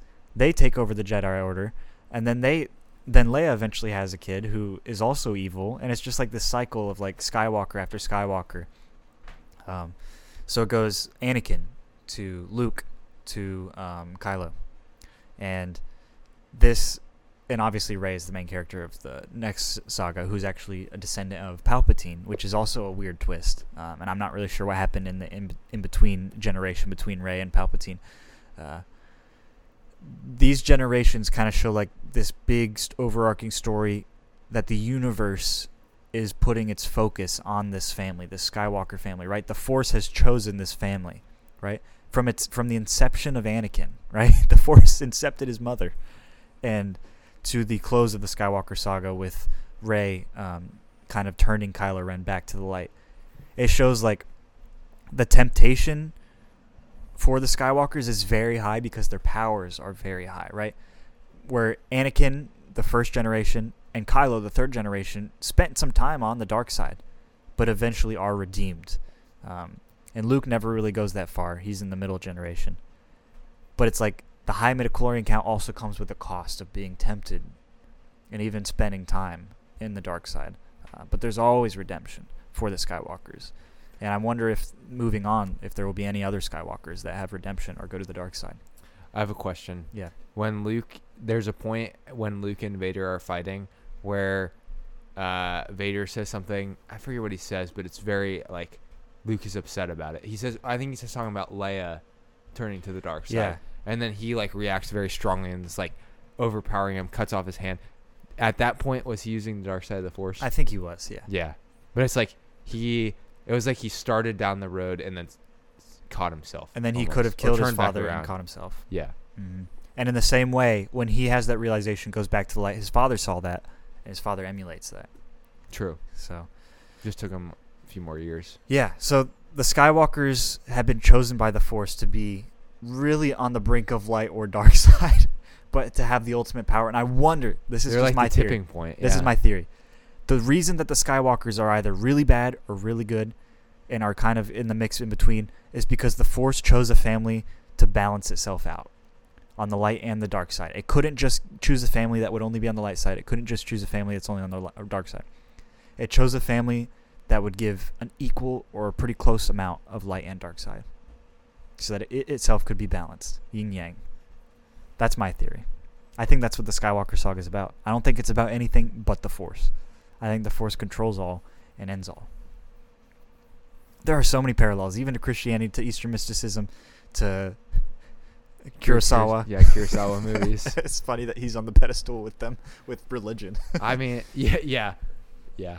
I guess I guess he is. He represents whatever. Uh, I, I honestly don't even know what Kurosawa's like religious representation would even be, but he was obviously extremely influential on these movies. Yeah. Man, So that's the Skywalker saga in a nutshell. The Force chooses a family to balance itself out. I feel like we haven't even discussed the fact that people call this a space opera. That's like a term you hear all the time about Star Wars. Like Why a soap opera kind of, but Yeah. space opera. yeah, it's like It just keeps This- going. uh, Wikipedia says a space opera, opera is a subgenre of science fiction that emphasizes space warfare with use of melodramatic, risk-taking space adventures, relationship, and chivalric uh, romance, like chivalry. yeah. I guess that makes sense. It's like yeah, it's a soap Star opera. Trek would be another example. So yeah, Flash Gordon was that. Yeah. is what they're saying. Flash. So, yeah, I, th- I think uh, space opera is an apt term term for it, and it's probably the greatest one that there's been. Yeah. Another thing I wanted to think was just kind of the world building of of this franchise. Just like all of the different places that are so recognizable to us today, right? If we think of Two Suns, the first thing we think of is Tatooine. Um, and a few examples of the places we got to visit in this in this original trilogy um, are Tatooine, Yavin 4, which is the first rebel base in that forest planet, and then Hoth, which where the second rebel base was, uh, Dagobah, where Yoda was, Bespin, where Cloud City uh, kind of harbored in the clouds up there, Endor, the Death Star, Alderaan kind of has like a cameo, um, and then there are some other cameos as well. Coruscant has a cameo in the remastered version. Yeah, and uh, uh, um, N- uh, Naboo as well. Oh yeah, Uh, so where Jar Jar's from. yeah. So, one thing that always kind of confused me about the world building of Star Wars, but I'm sure there's there might actually be like a good answer, is that like every planet is like one ecosystem. But is that just like the reality that? That's a good point. No, I, I'm just curious. I'm wondering like, if these planets are smaller. Yeah. Like, is it like relative to their distance to whatever the star they're orbiting? It just makes sense for the whole planet to be woods. Well, I think But, we like, see that with planet is- Uranus yeah. and stuff like that. But there are different atmospheres and temperatures and conditions of the planets. All the planets they go to support life to an extent. Human they're all life. in the Goldilocks zone. yeah. Fermi's one. paradox is a sham, according to this uh, universe. Yeah, because isn't like the oh, I just heard Joe Rogan talking about this. Uh, like the nearest planet in the Goldilocks zone is like 14 light years away from us. Mhm. But like there's a bunch of them in the same galaxy Mhm. in this universe. Yep. So there, I mean, there are conditions that must be met for life to exist, according to our Human scientific life, calculations. No life. Life in general. Yeah. Okay. Because all life is water based. Yeah. You'd have to come up with a different definition of life if you were to say Exactly. something else. Yeah. Exactly. Organic life is what we know to be life. Yeah. So if there's another type of life out there, it has not been discovered, and we don't know the mechanics of it. We don't even we can't even comprehend how it how it would work. Yeah, because everything that we've researched is this form of life. Exactly. We have learned Yeah. from the base knowledge of our own bodies. We just look at ourselves in the mirror and go, "Oh, that's what it is." Yeah. So, yeah. And modern medicines come from really just dissecting ourselves, Yeah. So not they don't from anything they cool don't we've love created. having multi diff- just like different kind of ecosystems on the same planet. That doesn't happen in Star Wars. It's like this planet's the desert planet. This planet's the and obviously it was easier to do it that way, so it makes Mhm. sense. But the forest planet, the jungle planet, the city planet. Snowy. Although yeah. Coruscant is like half an ice cap, I guess. Oh, is it? If you look at the I didn't know that. the expanded, you know, the encyclopedias and stuff, Yeah. something like that. Yeah. And maybe that's just so like we can remember, distinguish the planets from it one another as well. to an extent that. Um, like Tatooine will always be the desert one. Like it's oh, just Tatooine out here, you know. Yeah, and they make it look like yeah, there's other desert planets in Star Wars, I think, but you can always tell it's Tatooine. Oh yeah. So that's the cool thing about And they always put the two suns. The architecture of the two suns, but even the sand looks a certain way. Maybe. Kind of kidding about that. Actually, do they go to that many other desert planets though? I don't know. I don't know. Sahara. Sahara Desert. But- Yeah, even Jabba's palace is in Tatooine, so you're right. So a lot of it. I mean, many of the shows take place on Tatooine too, like uh, love. Boba Fett. So- Arguably, Tatooine is the planet of Star Wars, which is interesting. yeah, I'd say that It represents. It's very low class. well, that's where and it's Anakin's on the from. fringes of the yes, and Skywalkers are Mhm. rooted in Tatooine, Mhm. which is interesting because it's like a very humble place to be from, and Yeah. obviously he was like in slavery when they met him, so there's like that aspect of it. Mhm. Um, re- it's like a.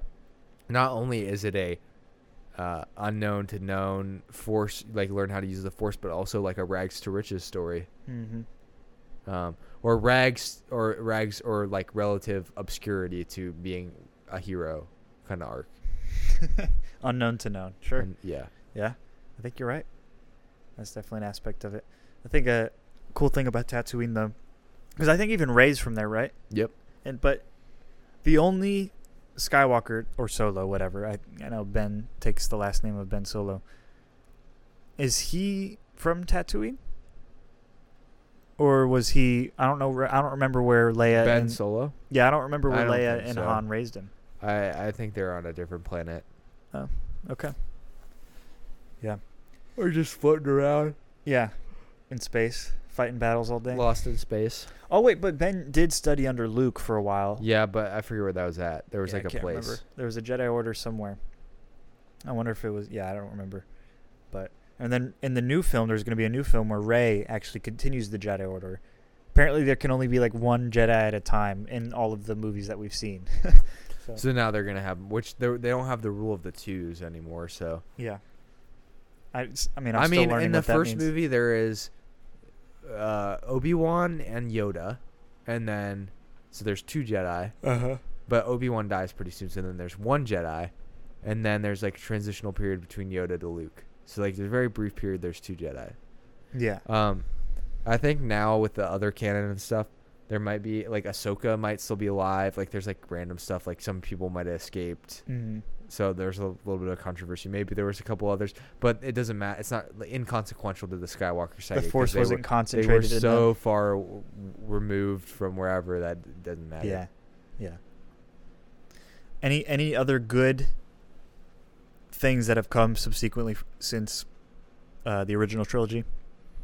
I would say just the Mandalorian season one and Andor. That is it for me. The oh, you're talking about like, I like Rogue One. Oh, Rogue One. I forgot. That might be the best thing that's come for, since the sequels. Yeah, and I read the book before. It's like pretty interesting. So you were into reading the books. I'm just that one Oh, okay. for whatever reason. I read Okay. that one. I think my brother read it too, and he recommended it, and I liked it. It's like not. It's like a very easy book to read too. So, Okay. um, I was trying to think, like, what things do you think wouldn't exist without Star Wars? Ooh, Spaceballs. well, yeah. The immediate first thing that comes out after that would be a parody. So yeah, Mhm. Spaceballs. I mean, um, Much of the space, many of the space opera genre. Yeah. I think maybe this might be a loose. Do you think comic book movies would have been seen as a viable thing without Star Wars? No, Because they're nerdy. or it would have come up later Yeah. because I think that took nerd them a while before they still made like comic book movies that Star Wars honestly made being a nerd mainstream. Yeah, you're right. That that is something I thought about. I don't think it was right away that this happened. I think over time this happened. Mm-hmm. because it was like kids who like grew up with Star Wars being super important to them with the action figures and everything. Mm-hmm. Then again, they got a second round of it with the prequel trilogy, so everyone was excited. So and then it, yeah, it became socially acceptable to just be like, I'm super into Star like Star Wars, like Mhm. science fiction. Yeah. It just doesn't have to be like I'm weird and isolated anymore. Yeah. So we've never really grown up in a s- in an era where you weren't allowed to like Star Wars Yeah, and be in the cool crowd. yeah. Maybe now you wouldn't like advertise it to everyone, but No. you can make it your thing. You can be a nerd essentially. Yeah, you, I You mean, being a a nerd movie is the norm now. You can start a podcast about movies. Most people are like engaged pretty heavily into some type of franchise these days. Yeah.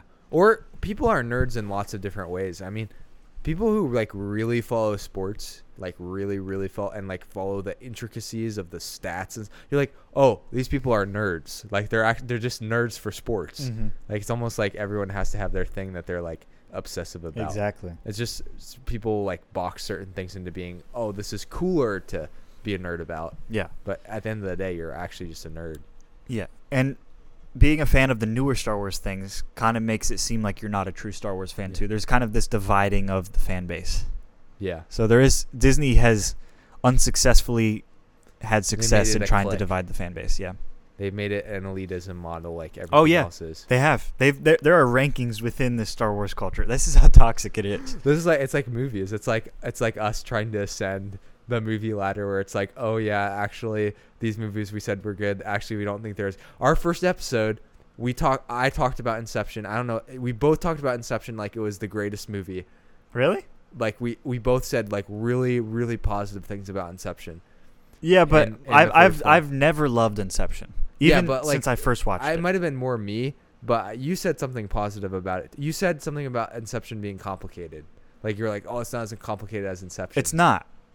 What was it? Good, time? Yeah, it's definitely not. No, but but we talk. That was our frame of reference for what movie was complicated. Oh, I see what you're saying. Okay. So okay. now we've watched more movies. We have realized that Inception's actually not really that complicated, and that there's other movies that are far more complicated than Inception's, like in Inland Empire. So by Memento, episode 99, we're talking about how we don't necessarily not like Inception, but we have this like we've become a, li- a little bit more pretentious about things, which can take fun out of stuff for people, but it can also be. I've argued over many episodes that being pretentious to a healthy degree, maybe not to an unhealthy extent, can add to the fun.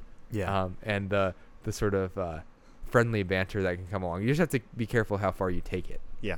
I Um, think you're right. And with which people you're bantering with and talking about, you know, because people will go on the internet and say all kinds of stuff because they can't see people's faces.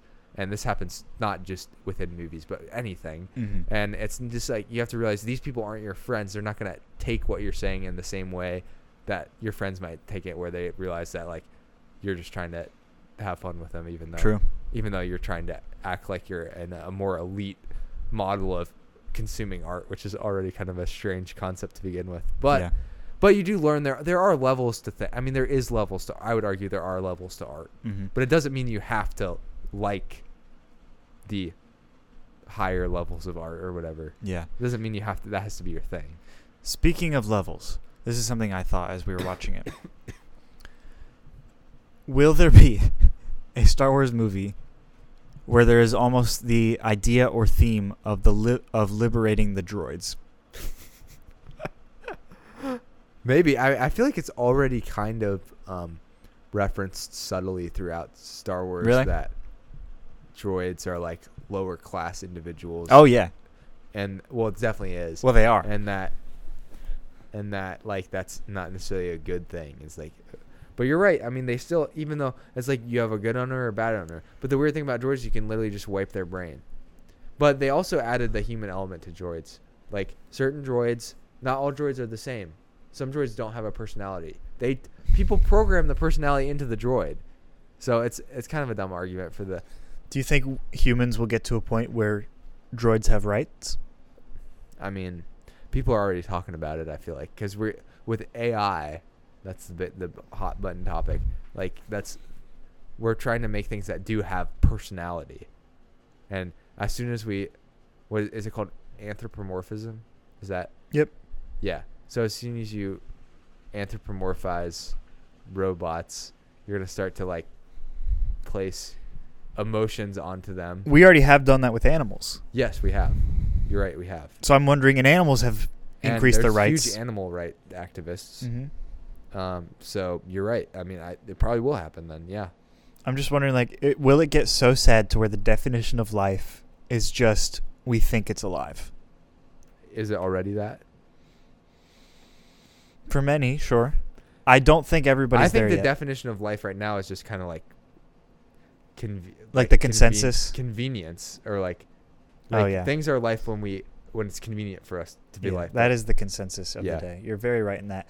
I'm thinking specifically between different species. Yeah, yeah. I think maybe we'll get to the point where it's like, I don't know, but maybe, maybe I, I always wonder though. People talk like everything's going in one direction, but I always wonder whether there'll be like swing backs, like things swing forward and they swing back sometimes.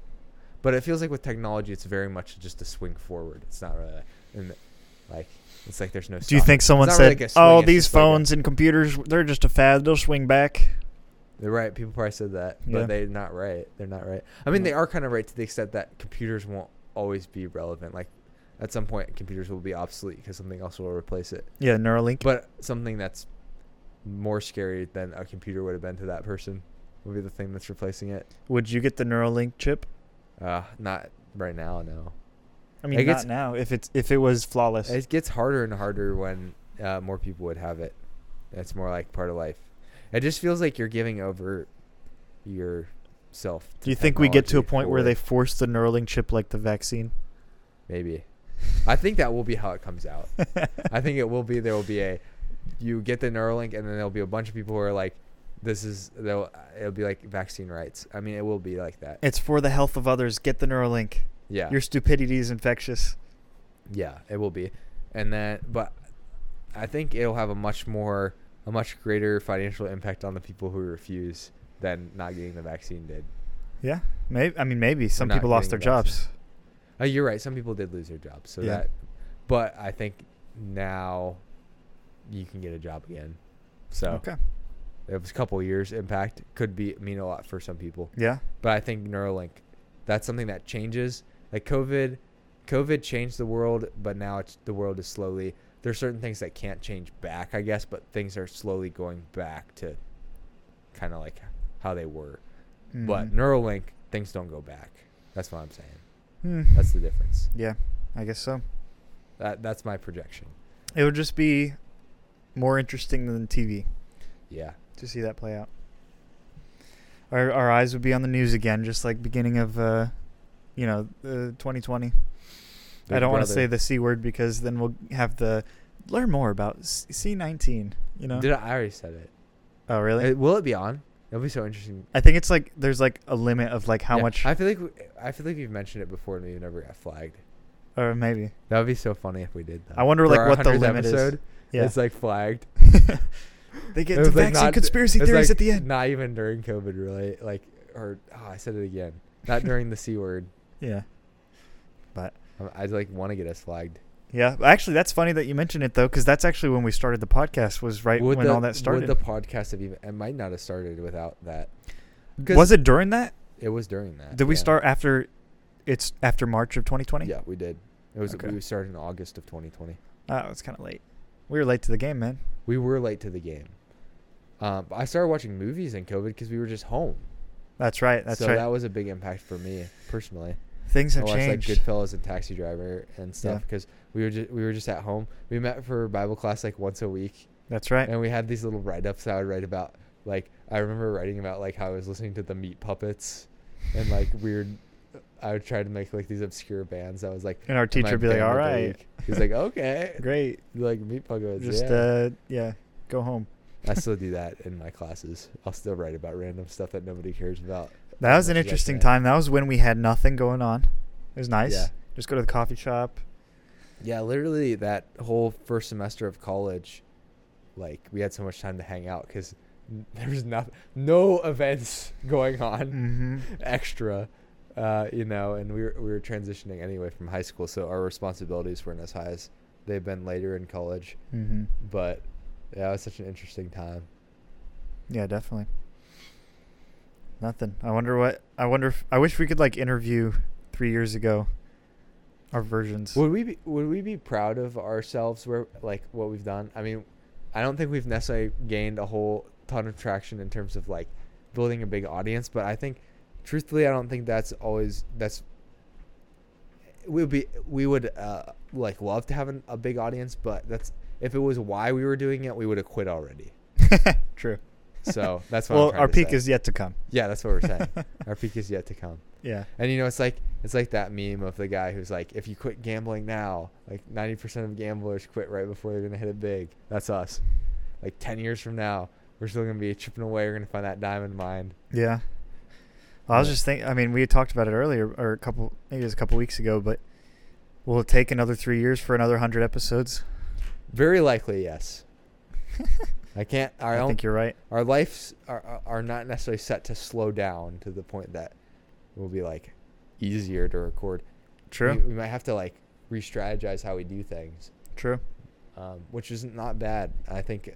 Well, part of I mean we have re-strategized how we did something like a bunch of times in the first hundred episodes. Yeah. I think that's what you learn. I mean, if you stay stagnant and always just do the same thing, um, you well, personally, you probably just kind of grow bored of it if you do that too. Sure. But also, like, that's kind of how creative things go. You just like are trial and erroring it until something hits. I love that you use that as a verb. I think my past would be somewhat proud, somewhat disappointed, as in general, for the podcast. Proud. For the podcast, Yeah, I think I'd be proud. I'd be like, 100 episodes. That's that's a lot. yeah, yeah. I think that's how I think about it. I'm like, on one sense, I would be like, I've been maybe had like super high aspirations. Been like, man, we that we didn't th- we didn't do this or that. But on the other hand, we made it to 100 episodes. I mean, not most people who make podcasts don't make it to 100. I don't mean to pat ourselves on the back too much, but but most people don't make it to 100. No. It's act, it, like most podcasts ends end within the first 10 episodes. This is proof that we're not doing it for the numbers. exactly. That we've gone this long without being successful. exactly. Yeah. um, because uh, it takes a certain type of person to be able to do something with like no and, And- get no credit. And we're it. that person. We're that type of person. yeah, that's us. And uh, I always love talking with people about it because they immediately. I I think a lot of people don't really understand the like, uh, why you would want to do it without it. But I think for people, for somebody who uh, who is like really interested in like researching things and like kind of stimulating your mind to like try to figure out ways to talk about them or understand them like it's a lot easier. It's kind of like you know how there used to be philosophers and they just like kind of walk around and talk about their theories Mhm. on life? That's what podcasting is kind of. Yeah, like the dialogues of except Socrates. for everyone can do it. And um i mean there's negatives to podcasting.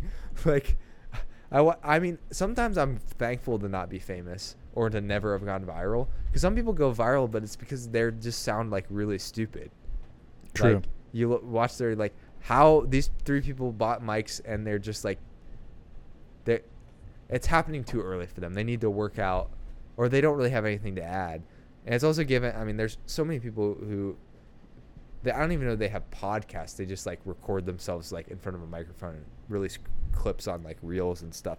They're like scam art. It's like a, a scam artists and con artists. They just thrive in the environment of of and they're just like Andrew Tate. just saying yeah andrew tate like that sort of brand of of person people who are even i would say uh, maybe not worse than andrew tate in some ways like andrew tate has like done actually done actions that i can say okay that's reprehensible that's like really bad like things that he's actually done outside of what he's said but there's some people who just say stuff that are just like blatant like blatantly manipulative and lies and it's just so annoying um, so you hope you're like not that person But the Um, worst would be to be boring, as you said. yeah, yeah. I and I think we I think we've gotten more interesting um, over time, but hopefully in hundred episodes we'll be even more interesting. That's Yeah. the hope. Yeah. We'll be relating all of our uh, movies to patient experiences. Yeah, yeah, exactly. I I mean the re- yeah the reality is, I keep saying the reality is. Yep. Um, The We- truth is, the truth is, we the will yeah we'll just be more and more in that world than we are now, as time goes on. And everything will be. I mean, the other night I had worked a couple shifts at the hospital. and I was trying to go to sleep, and like, everything was the hospital in my head, for that moment when I was trying to go to sleep. It's like, your life becomes it, and then then you snap out of it, and you're back to reality. It's funny. then you're right back in the next day. Yep. Next day, right back in it. Mm-hmm. You just be well, and then when you get your truthfully, time off, you separate yourself completely from it. It's kind of nice. and you just become desensitized. You go to the mall and see someone have a heart attack. You're like, all right, you know, that's just see that every day. Truthfully, you just become desensitized. I mean, if you work at the ICU or something like that. You're like, So- yep, that happens to people. Yep. But I think we'll make it. Hopefully, another hundred episodes. I hope we keep going Yeah. as long as possible. You know, as long as Until we both die. Yeah, hopefully. That's not. always been my goal. I've I've never had a. I mean, there might be like like it's like logistically more difficult, but with the internet that we're blessed with, there's lots of ways to keep things going, even even uh, without being physically together. So True. Yeah, Bernie Rao is a great experience of that, or Yeah. example of that. yeah, we'd have to maybe learn some more technical things, but Yeah, he I kind of probably- he kind of did all the work that day. I I probably know. Yeah, yeah, he did actually. Uh, I probably know more technical things than I did, but I still have a lot to learn. I love my goal for the podcast is honestly not even be, to make money myself. It's just to like have enough money to be able to pay someone to like do all of the editing and all of the everything. A And we producer. just sit here and talk. One day we're gonna hire David back. Yeah. and he'll it'll be his full time It'll be his full time job. That's the goal. Yeah. And uh, yeah, like I said, I, I don't even have to be making money on it. Yeah. it can be all David. Yeah, that's true. That would be nice. Yeah. But until then, what are we at for time? Uh, It's we're been a not while. we're not quite at the uh, three and a half hour mark, but we're at we're at two fifteen. I mean, Ah, okay. Yeah, it's all right. yeah, three and a half hours. It's gonna be or three hours and forty minutes. I think it was. That's gonna be hard to top. That was our Infinity War Endgame, Yeah, and that was that was going scene by scene. though. yeah, we were one scene by the scene. and we um, took a bathroom break Yeah, we did. and a food break actually. we yeah. The, well, we recorded a whole other podcast that day too. Yeah, On recorded- top of the three yeah, we 40 did episode episode forty nine that day. I don't know how we did that. Sitting here right now, I'm like, Which one was that? The, was the lobster? lobster. How do I remember that? Okay.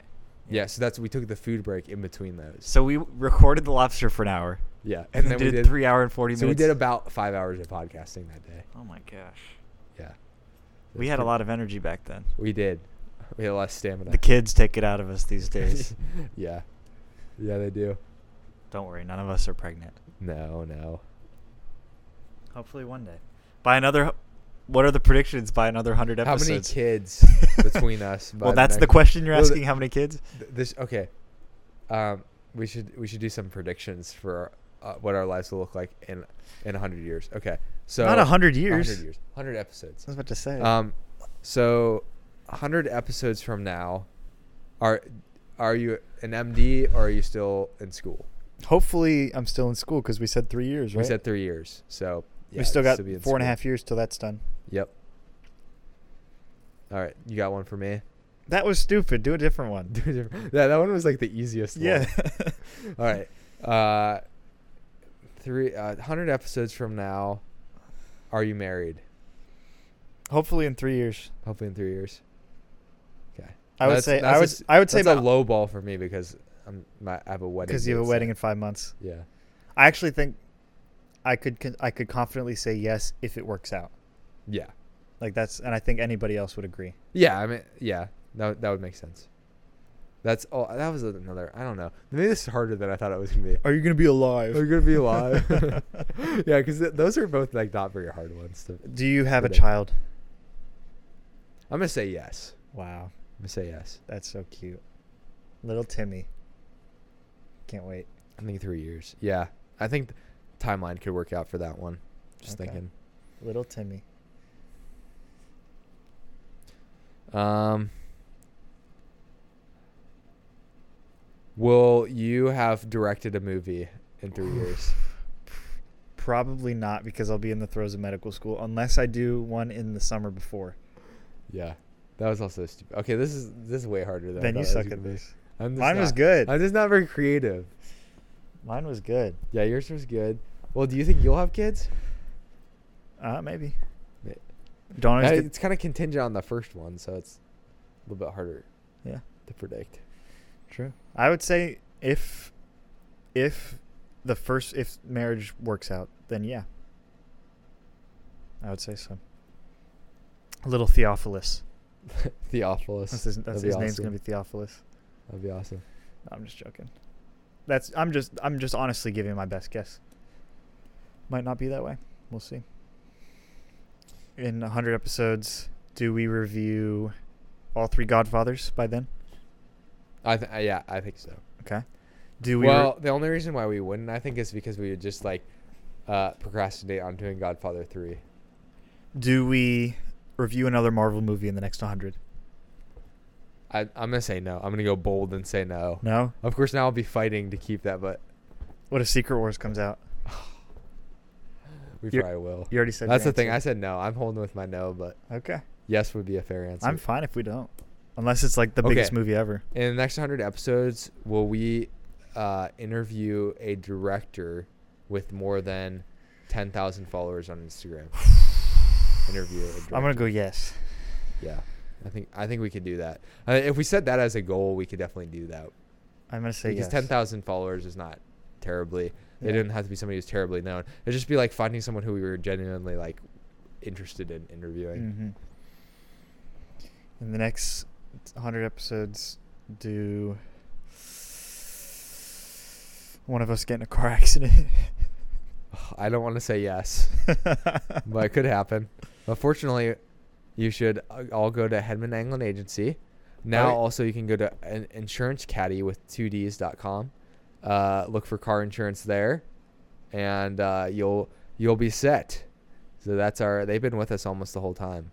So Hedman Mhm. Anglin Agency uh, for your auto, home, and business needs. Yep. Can we do? Do you think we can do the the phone number off the dome? Six one four four four eight six seven three seven seven three. Wait, I I I've six one four four eight six seven three seven seven. That's what I want to say. Seven three seven seven. That sounds right. We should probably, We should probably double. since we that. said it already, we should probably fix it just in case. Yeah, we'll do that. Um, in a hundred episodes, will you have a house? Six one four four eight six seven three zero zero Zero zero. I said seven seven seven. seven seven. Um, I'm gonna say no, but Ooh. maybe close, close to being able to Okay. get one. I just am not confident in the housing market. Maybe if the housing market takes a downturn, yes. Mm-hmm. In 100 episodes, do you think we get either mentioned by Tim Dillon on No. some avenue No. or an interview with him? Definitely not the latter. Definitely not the latter. Um, I, I was I was more thinking that uh, the only way that we could get mentioned is if we were like really annoying about trying to get an interview with him, and he was like, "I have these people," like he just like complains about it. I feel oh, like I feel like he's one of those people where if you, if you meet him, there's like a chance that that you will be. He just brunt- tells his- he a tells his life stories. joke. Yeah, but I don't think we're interesting enough for that to happen. Truthfully, hmm. In the next 100 episodes, do you think one of us buys a car that's newer than 2018? yes. Wow. Bold. I don't think it'll be you. no, it won't be me. Bold. Okay. Um, in the next hundred episodes, do you think, um, do you think either Donald Trump or Joe Biden will be uh, the president in the next election? No. Do you think that? No. Since I think, neither- Colorado's Supreme Court already took well, him you- off the ballot. I, said both of them. So you think? Um, so, so Biden. I don't know why I went both sides, but I think I think there's a decent possibility Biden's still the president by the time. I would say no. Do you think he's still alive by the, by the time? Is that No. a bad question? No, I don't think I, so. I don't mean I mean that just because. I think he's already been dead, and we've been doing weekend at Bernie's this whole time. You're right. You're right. Uh, it's definitely possible. You're right. I think with the Donald Trump thing, people talk. Some people talk about it like it's like a sure thing. He's gonna. I just I don't see it happening. Gonna the sure But- thing. Gonna what? Like he's gonna like steamroll the Democratic Party and. But I don't. know. What? I feel like th- there's. Why are we many- still talking about it? I don't know. I have no idea. That's what that's what people talk about. I okay. Let's talk about something Uh, else. It doesn't really matter to me. What in in the next technically it would be three years for 100 episodes and 100 episodes. Do you think? Um. There's World War Three. No. I don't. Not in three years. Okay. I don't know why I'm so confident Bold. about that. Bold. You're so bold today. Do you think that AI will take a dramatic? You know when that you have an enzyme, it's like a catalyst. Mm-hmm. Do you think there'll be a catalyst for AI in the next three years? I read this book called Superintelligence, and it's about how AI would the different theories of how AI would take form and eventually gain power if it were to. And in each theory, there is an event that must occur that gives it an advantage over all other living things. And I say all other living things, not as if it is a living thing itself. And so it, I think it must happen that way. So do you think that thing will happen in the next three years? Is kind of what I'm asking. I'm gonna say yes. Bold. Bold. That is extremely bold. We'll have to revisit that one in 100 episodes. when when our producer is when, AI. when we we when we just make the it's like AI versions of ourselves taking our thoughts. like That'd be nice. We're not even saying them. That'd be nice. just- it- Save us time. It like makes it, it like makes us funnier and uh, it smooths out like the the sort of uh, mistakes and stuff that you make when you're talking. Yeah, that would- that would be super nice. That make our, but it would t- it would take them. I don't know. We'd have to be distracted by something else because then you wouldn't be doing any actual. Do you work. think the sun dies? No, I don't think it dies in three years. We're at 100 episodes. Of course, like if 100 episodes took a whole lifetime to do the next. Do, Do you, you- think we will re- go to the same like assisted living facility when we're like 85 and just bring our podcasting equipment with us? Both of our wives are dead. And, and both of our wives, we outlive both of our wives. I'm not saying I want that to happen. I'm That's just what happens. just in this. it's life, you know. Yeah, yeah, it could happen that way. It's life. It could. Um, and then It's not like we're gonna arrange it. What episode do you think we'd be on if we get that far? Well, let's calculate. If we do 100 per three years, and that is how old are we now? 21. Yeah. So we're adding 60 years, so that's 20 of those cycles. yeah. So I'm assuming we go on around 81 or 82, because we're about to turn 22 Yeah. in the next few yeah. months. Yeah, that's fair enough. Um. So what is that? Two. Th- Wait. You said 100 episodes per three years. So 2000? Yeah, that'd be 2,000 episodes. Oh my gosh. Joe Rogan's already at 2,000 like 77. He's been doing it for like 15 years. So we're we'd be at a snail's pace compared to him, but but we also started much younger. So True. Yeah, but you're right. maybe. So we could do like episodes. The- think 2000 about how many special. movies we would cover. 2000. 2,000 movies. yeah, Uh, every episode's a new movie. Uh, if we count the Logan Paul Floyd. oh yeah, sorry, 1999. well, actually, plus a couple double. You'd be like, why'd features. you count that one as an episode? I'll be still be ranting about that. I'd be so mad. Yeah, I don't know.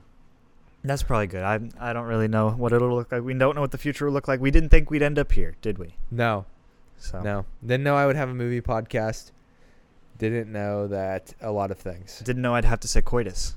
Yep. And who knows what the future holds for the movie vault. Maybe we'll have our own studio one day. I was trying to write down all the different places we recorded. I think it's like 11 or 12 Oh really? over the course of time. Lots of different basements, different people's houses. Some people, when they're on the podcast, some people just letting us use the space, house sitting, all kinds of different places. Mhm. So that's the beauty of it. We are sort of nomadic, but maybe one day we'll have our own space, and once we're real adults when we have jobs, real adults and have jobs and can afford it. it's so funny we say that as if like the jobs won't get in the way in some fashion or form of the money. Yeah. Well, and the fact that we'll have more expenses once we have real jobs. It's kind of weird. Yeah. It's like, oh, you have a real job, but then you also have to pay for a lot more things. So, like, Also, you actually have more money? Here's your don't know. son, little Timmy. Yep, and he needs somebody needs to feed him. I'm gonna buy him Jordans. Oh, that'd be awesome. Yeah. That'd be so fun. All right. How do we want to close the vault for the 100th episode? I Should we- thought about this. Should we start a new era of I different we- ways to close Oh, things? I think we should. We should make a. Do you think we should make a an actual sound, like an official sound and then use it from one on one to for it uh, for going on. two hundred? Sure. So this is our last like. So you're saying we start at one? I don't know. I feel like that's why would we for forego our signature? You're right. It's not us. We're being inauthentic. Yeah. I guess. Yeah. Uh, but I was also thinking about. I was like, what if we have to be like more professional one day? And then I just think about all the podcasts I've heard, and I'm like, nobody actually cares if you're professional. True. What does that even mean to be professional? True. Some of the most successful podcasts are like not professional at all. Tim Dillon spent an hour ravaging about his aunt. Yeah. So uh, then I was like, okay, doesn't matter. Yeah. This is us. Yeah. Yeah, I don't know. Uh, maybe Clink. Cheers. Cheers. Sure.